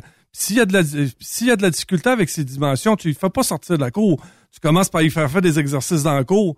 Mais ça, c'est le rôle de l'entreprise. de- C'est oui, mais oui, mais ça reste quand même qu'il sort de l'école avec une classe 1, là. Je peux pas être plus d'accord avec toi que de dire que je suis d'accord à 100%, bien au-delà de 100% de ce que tu viens de dire là. Ce sont des discussions que nous avons aussi. J'appelle ça euh, l'intégration et l'encadrement euh, de notre de notre chauffeur ou de notre euh, conductrice quand elle arrive en entreprise, l'importance euh, de, de son de son intégration aux premièrement aux équipements de l'entreprise. Hein. C'est pas uniforme partout. Euh, les, les, les- les véhicules en, en- en école, que ce soit dans les centres de formation ou les véhicules en, en école privée, peuvent avoir évidemment euh, des équipements euh, qui peuvent être différents d'un à l'autre. Chaque, chaque, euh, chaque marque a ses, a ses nuances, mais il y a aussi évidemment euh, tout l'enjeu des clients. hein. On n'a pas on n'a pas le pattern parfait chez chacun des clients là. On n'a pas euh, on n'a pas une largeur excessive euh, comme quand tu sais, au CFT, il n'y a pas trop de conséquences là. On, on opère entre des barres blanches et des barres jaunes. Mais quand tu arrives euh, dans, dans, dans des villes, que tu entres dans le plus euh, étroit d'une- d'une d'une ville, dans les ruelles reculées, ça, ça, ça prend sur le terrain. Mais Ouais. ça, il faut, il faut que quand tu intègres un nouvel employé, tu peux pas lui dire, là, les clés, t'as été formé, puis euh, là, l'adresse, là. Ben, c'est- un- l'adresse, tu sais. Ouais. Tu sais, dans le fond, c'est la, ça, c'est un DEP, là. C'est une formation professionnelle. C'est la, c'est, au même titre que le gars va s'en aller en, ébi- en ébénisterie. Tu me suis, là? Puis que, à la sortie de son cours, là, il dit, bon, ben, gars, là, j'ai des sets d'armoire, puis gars, mets-toi dans le coin là-bas, puis commence, là. Tu sais, Il y, a- il y a des grosses chances qu'il soit, là, tu, dis, non, non, tu vas commencer comme apprenti, là, tu vas aller avec Gérard à côté, puis là, tu, tu sais, pendant, pendant un mois, tu vas faire des portes, là, puis, euh, puis on va te corriger au fur et à mesure. Puis en cuisine, c'est la même affaire. Le gars, c'est-tu parce qu'il sort d'un DEP en cuisine que nécessairement il est capable de prendre en, en main toute une cuisine au complet puis de gérer des employés? Non, mais il peut commencer par faire la vaisselle. Je fais des farces. Ah, je, ouais. je fais des farces, là. Ouais, mais, on n'est pas là. On n'est pas là. Mais- on n'est pas là. Mais euh, ça serait quoi la, une formation minimale reconnue, disons, euh, Marc, euh, tu sais, de ce qui se discute actuellement? Bon, là, bon, là, ce qui se discute en ce moment, là, on roule dans les 100, on touche à les 100, 120 heures euh, de formation dans ce curriculum-là. Par contre, c'est un projet pilote. Euh, va revenir euh, à la table tous ces gens-là qui sont dans le projet pilote en ce moment pour euh, peaufiner, commenter et recalibrer euh, le programme. Puis il y aura les, il y aura évidemment les, les commentaires de tous les gens de terrain qui vont être dans le programme. Puis après ça, comme vous le savez, c'est une norme qu'on veut euh, évidemment euh, pan-canadienne, donc euh, conforme, au, conforme, au Code canadien de sécurité. Euh, on veut avoir évidemment une norme euh, province de pro- à travers le Canada. Donc, vous, tu sais, vous, je pense que vous le savez, toute l'expérience que vous avez, Oh oui. le défi, c'est toujours d'harmoniser. Mais y a-tu euh, de l'écoute? Y a-tu de l'écoute dans les autres provinces? Beaucoup. Ah oui? beaucoup. OK. Beaucoup. Ah, on est rendu, on est rendu là. On est rendu là. On est rendu là. Parce qu'on le sait, On est sans, rendu là. sans, sans, euh, mettons, viser personne, mais on sait qu'il y en a qui ont eu des permis dans des boîtes de Cracker Jack, je vais m'exprimer ainsi, et ça ternit notre image. Tu sais, on, on le dit pas assez souvent, mais euh, quand on a un incident, un accident, ben on est des mois et des mois à se faire cataloguer. Oh, c'est bien vous autres les chauffeurs, vous, vous, vous avez ça, puis n'importe qui peut avoir un permis, puis tout ça. Fait que là, euh, notre image, ça prend 15 secondes de la démolir, puis ça prend 10 ans à la reconstruire. Là. Tout à fait, tout à fait. Puis en ce moment, je peux te dire qu'on vit de durs moments euh, à gérer dans l'image à l'industrie. Il n'y a pas une journée qui a pas quelque chose dans le panorama euh, des usagers de la route. Bon, euh, Dieu merci, on n'est on n'est pas nous là tous les jours, mais en ce moment, je peux vous dire que dans les derniers mois, on l'a été trop souvent, là, ça c'est sûr et certain. Puis qu'il tout a- à fait raison. Est-ce qu'il y a des discussions, Marc? Parce qu'on sait que la, la, la formation minimale, je pense que tout le monde est d'accord, là. mais est-ce qu'il y a aussi des discussions à savoir que si jamais moi j'ai deux trucks, OK, demain matin, puis je dis qu'un j'embauche Roger, puis j'embauche son chum, euh, peu importe le nom, et que ces deux-là, je leur fais avoir le permis, euh, puis ah ouais, va-t'en la route, tout ça. Est-ce qu'il pourrait pas avoir des infractions salées pour les entreprises ou les personnes qui abuseraient peut-être euh, du système en mettant à peu près n'importe qui derrière le volant, une genre de, une genre de responsabilité civile derrière tout ça, là. Ouais, mais là, tu je vois deux clans qui vont s'enflammer à nous écouter parler. Là. Premièrement, on va être précis. Envers les chauffeurs, c'est pour ceux qui vont obtenir un classement et non ceux qui vont nous dire Hey, moi, là, ça fait 20 ans que je chauffe, il n'y a personne qui va me montrer comment chauffer. Là. Ça s'adresse pas à vous, messieurs, mesdames. Les, les, Ça tout ce qui est s'adresse nouveau. pas à vous. Donc, donc, donc, je dirais aux auditeurs, calmez-vous, là. Euh, c'est pas, pas ça. Maintenant, maintenant, maintenant, puis ça peut partir vite des réseaux sociaux, là, euh, pas trop comprendre exactement à qui on s'adresse, mais là, c'est précis, je pense que ça s'adresse pour ceux qui vont l'obtenir et Oui. non ceux qui le J'ai détiennent. pas de classe 1 en main actuellement, mais Ben, il me donne une maudite belle chance. Deux, trois tapes dans le dos, les clés du truck, va-t'en. Ouais. C'est un risque. Bon, c'est un euh, risque. Puis là, puis, puis, puis l'autre segment qui nous écoute, qui va, qui, qui va s'enflammer, c'est que les entreprises vont me dire, Marc, tu trouves pas qu'on est assez euh, encadré, impacté, euh, légiféré, puni. Euh, nos, euh, nos, nos PEVL ont été euh, revisés pour représenter plus euh, depuis l'entrée en vigueur euh, de la nouvelle loi. Il y a quand même quand même un bon moment. Bon, écoute, dans tout segment d'industrie, il y a des gens qui font mieux les choses et d'autres qui ne les font pas aussi bien. Je peux pas, je peux pas ne pas être d'accord à dire que des gens qui ne respectent pas certaines normes ou qui, ou qui ne font fi euh, de certaines normes ne devraient pas euh, payer euh, au fil d'arrivée cette, cette, cette, cette absence d'encadrement ou cette négligence. Parce qu'au Québec, au, la- au Québec, Marc, mettre la dose? Je pense, je pense pas qu'on en jase régulièrement de, de, de ces problèmes-là. Ça pourrait arriver, c'est pas impossible. Moi, ce que, ce que je parle, c'est de, mettons, une tragédie comme Humboldt, où le camionneur était pas tout à fait là. Tu sais, moi, je pense que, on, en tout cas, c'est personnel, c'est mon opinion, mais je pense que on devrait, on devrait s'éveiller sur les entreprises qui ont laissé aller sur la qualité de l'encadrement qu'ils vont donner à leurs chauffeurs et non pas dire bon ben regarde parce qu'ils connaissent pas tout à fait nos règlements, on peut demander à des gens qui arrivent d'outre-mer pour les intégrer, puis on te donne les clés votant, puis advienne que pourra, là, tu sais, on souhaite que tu sois pas trop dans le, dans le clos.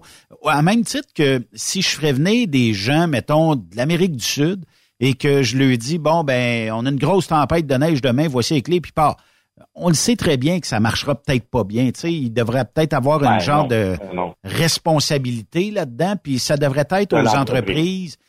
Puis je le sais, ils sont déjà pas mal euh, les deux mains dedans là, puis tu sais, ils travaillent fort, puis la conformité, puis tout ça. Je le sais, c'est difficile, mais ils devraient peut-être pour les pires là. Au Québec, je pense pas là. Tu sais, nomme n'importe quelle entreprise au Québec je pense pas qu'on jase de ça, puis on voit pas de ces types d'accidents-là, parce que on s'est doté, ben vous avez l'ACQ, euh, mais il y a eu euh, des gens qui ont dit, ben nous autres, on veut pas perdre la face, on veut une belle qualité d'image, on veut être professionnel.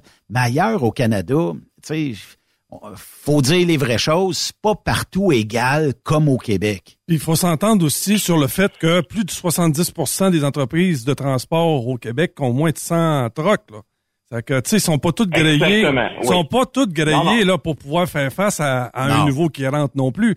Puis, euh, tu sais, puis si t'as pas ta chance au Québec, là, puis que tu es capable d'avoir un, nouveau permis de conduire euh, au Nouveau-Brunswick, qui, avouons-le, est tout aussi euh, légal, là, tu sais, mettons que je prends, je vais chercher mes, mes plaques, je veux dire, je vais chercher mon, mon permis au Nouveau-Brunswick, puis je reviens au Québec, puis je peux faire transférer mon, mon, tu sais, c'est tout ça aussi, là tout ce que moi tout ce qui me ce qui me ce qui me rentre pas dans la tête, c'est toujours à, chaque personne qui doit rentrer dans une entreprise devrait en principe passer une évaluation routière, puis la personne qui fait passer l'évaluation routière devrait savoir si oui ou non je devrais être cette personne-là a assez d'expérience pour être capable de partir avec un, camion lourd. C'est là que c'est c'est là que c'est dans le, ouais c'est ça c'est là que ça, ça blesse là. Oui, euh, et euh, oui, puis tout à l'heure, Benoît, tu disais on fait on fait on, fait appel à des incidents particuliers euh, qui ont eu lieu dans d'autres provinces. Donc, on identifie un cas pour évidemment euh, se dire que ce que nous sommes en train d'échanger fait du sens. mais mais c'est mais c'est ça.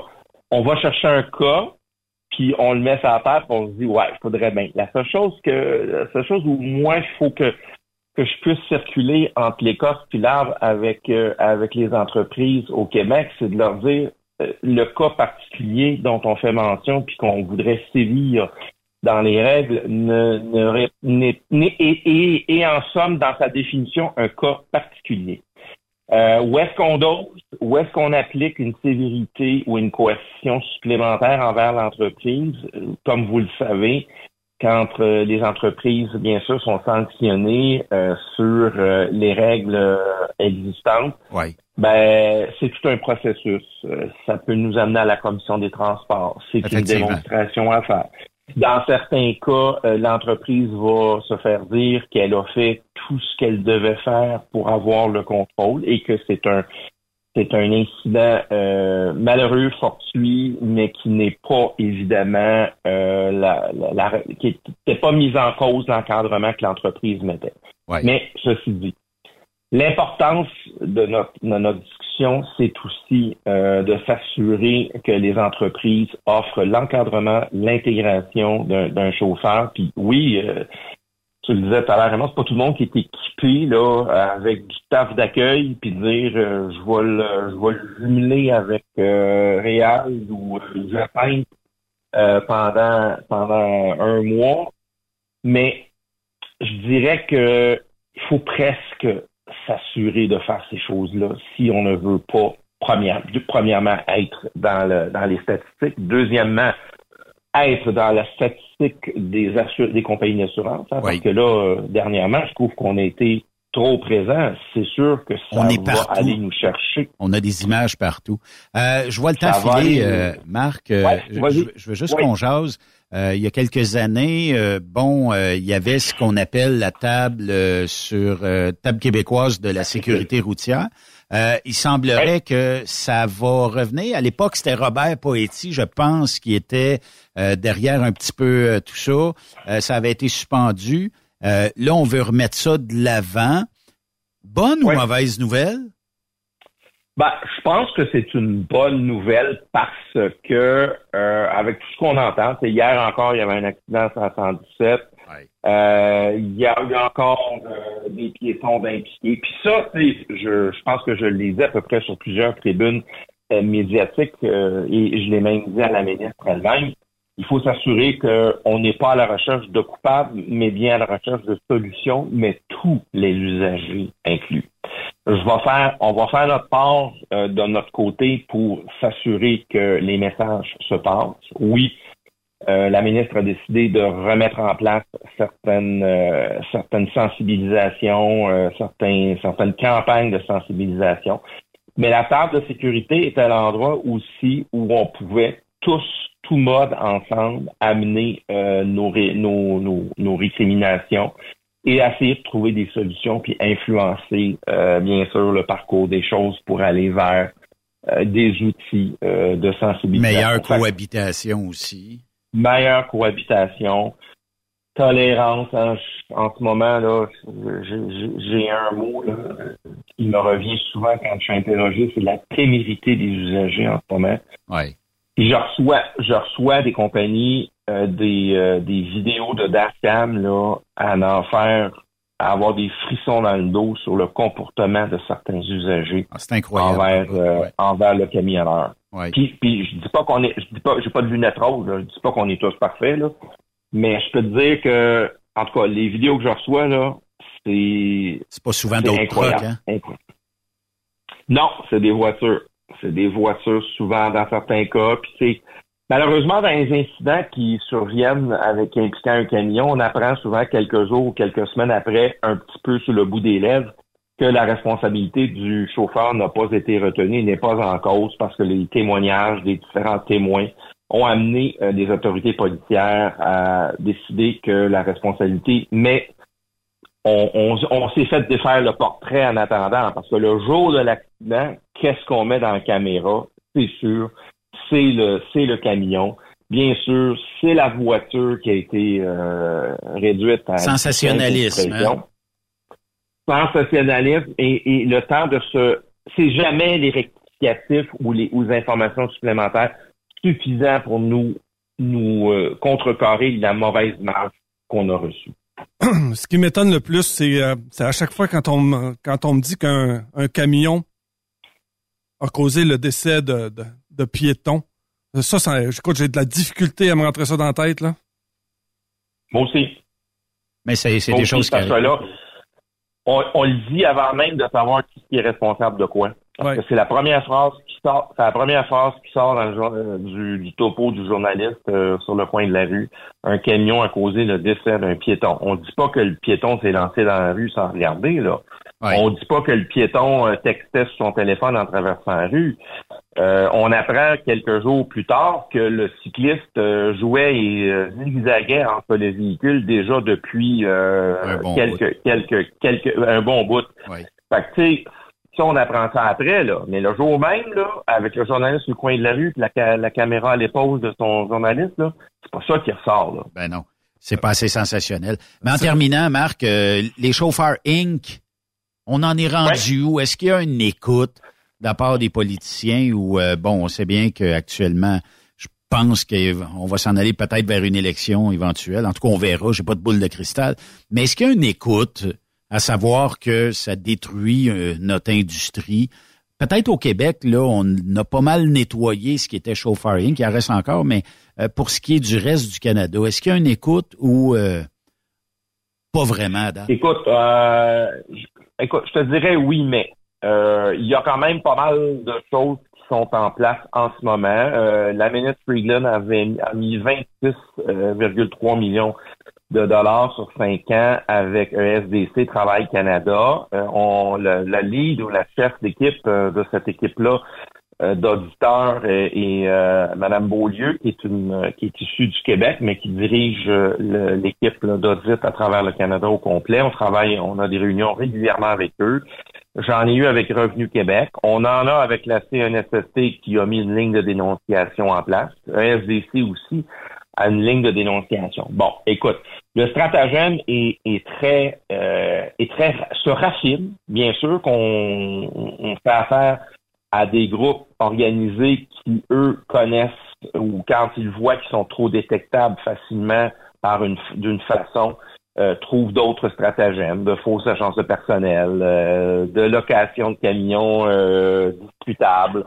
Euh, il y a toutes sortes de stratagèmes. Bien sûr que ces discussions-là ont lieu. On est avec la fédération et toutes les associations provinciales. Nous avons retenu les services d'une firme de lobby gouvernemental pour mettre plus de pression, faire des campagnes de publicité, euh, mettre de la pression autant sur tous les niveaux de politiciens, que ce soit de tous les partis politiques. Bon, on fait beaucoup de travail. Maintenant, est-ce qu'on va réussir à éradiquer le phénomène complètement? Je ne peux pas te répondre à ça, mais on travaille encore pour euh, réduire ça. Et dans les autres provinces, évidemment, c'est plus ardu. Au Québec, Revenu Québec nous a confirmé qu'ils avaient des dossiers. Euh, malheureusement, souvent, c'est l'individu lui-même qui est dans le qui est dans le, qui est qui est dans le collimateur de Revenu Québec parce que c'est sûr que c'est là. Et on travaille en ce moment avec une notre notre euh, firme d'avocats euh, qui est la mort avec le fiscaliste euh, Alain Ménard pour suggérer maintenant une, une modification législative euh, auprès de Revenu Québec afin d'apporter euh, plus de pouvoir à Revenu Québec envers le, le stratège lui-même. Ce qui pourrait on être- travaille aussi avec le on travaille avec le MIFI sur l'intégration des nouveaux euh, des arrivants pour qu'ils soient informés de leurs obligations et de leurs euh, et de leurs euh, droits, mais surtout de leurs obligations fiscales envers euh, le pays et la province qui les accueille. Ça, c'est une discussion qu'on a eue avec la ministre Fréchette euh, face à face dans son bureau. Et euh, écoute, il y a, il y, a, il y a quand même pas mal de choses qui ont été mises sur la table, mais il faut pas lâcher le morceau. Ah, faut, pas, faut, faut pas oublier que ces gens-là euh, viennent chez nous, là. Même s'ils viennent... de- Absolument. de- tu sais, s'ils- tu sais, ils, en- ils embarquent sur notre territoire, là, c'est ça l'affaire. là. Et c'est nos juridictions. Ah, ben, et- Marc On est juste à Adieu. côté, fait que Oui, Marc Adieu, président directeur général de l'Association du camionnage du Québec. Merci beaucoup. Puis euh, j'ai quasiment euh, l'intention de qu'on se rejase une fois de temps en temps de même. C'est toujours très intéressant euh, de parler avec euh, l'association. Ben, il faut il faut se dire que nous devons être euh, récidivés vers nos échanges avec vous. Puis je vous remercie à tous les deux puis euh, je souhaite bonne route à tout le monde. Moi, ben Benoît, en tout cas, très belle entrevue. Sais, c'est le genre de, de, c'est de point que c'est- on parle depuis longtemps. Euh, Je reviens encore avec les, euh, les chauffeurs Inc. là. Tu sais que quand j'ai commencé dans le domaine, il y a Oui. 40 ans, Oui. ça existait déjà. là. Puis quand j'ai commencé, ben, parce que nous autres, on faisait surtout du travail local. Ben, tu sais, tu connais mon parcours. Là, tu savais que euh, je faisais, euh, j'avais une entreprise qui était à Trois-Rivières. Mais de la minute que j'ai commencé à faire de l'interfrontalier, la, à- la majeure partie du temps, c'est ce qu'on me demandait, soit d'être enregistré ou d'être incorporé pour travailler pour ces entreprises-là. Ouais. Fait que Mais donc, peut-être qu'il y a eu un bout où c'était un peu dans les coutumes. Mais le chauffeur Inc. aujourd'hui, il est bien moins. En fait, il est bien plus compétitif qu'une entreprise de transport. L'entreprise de transport, là, elle, elle a des DAS, des déductions à la source.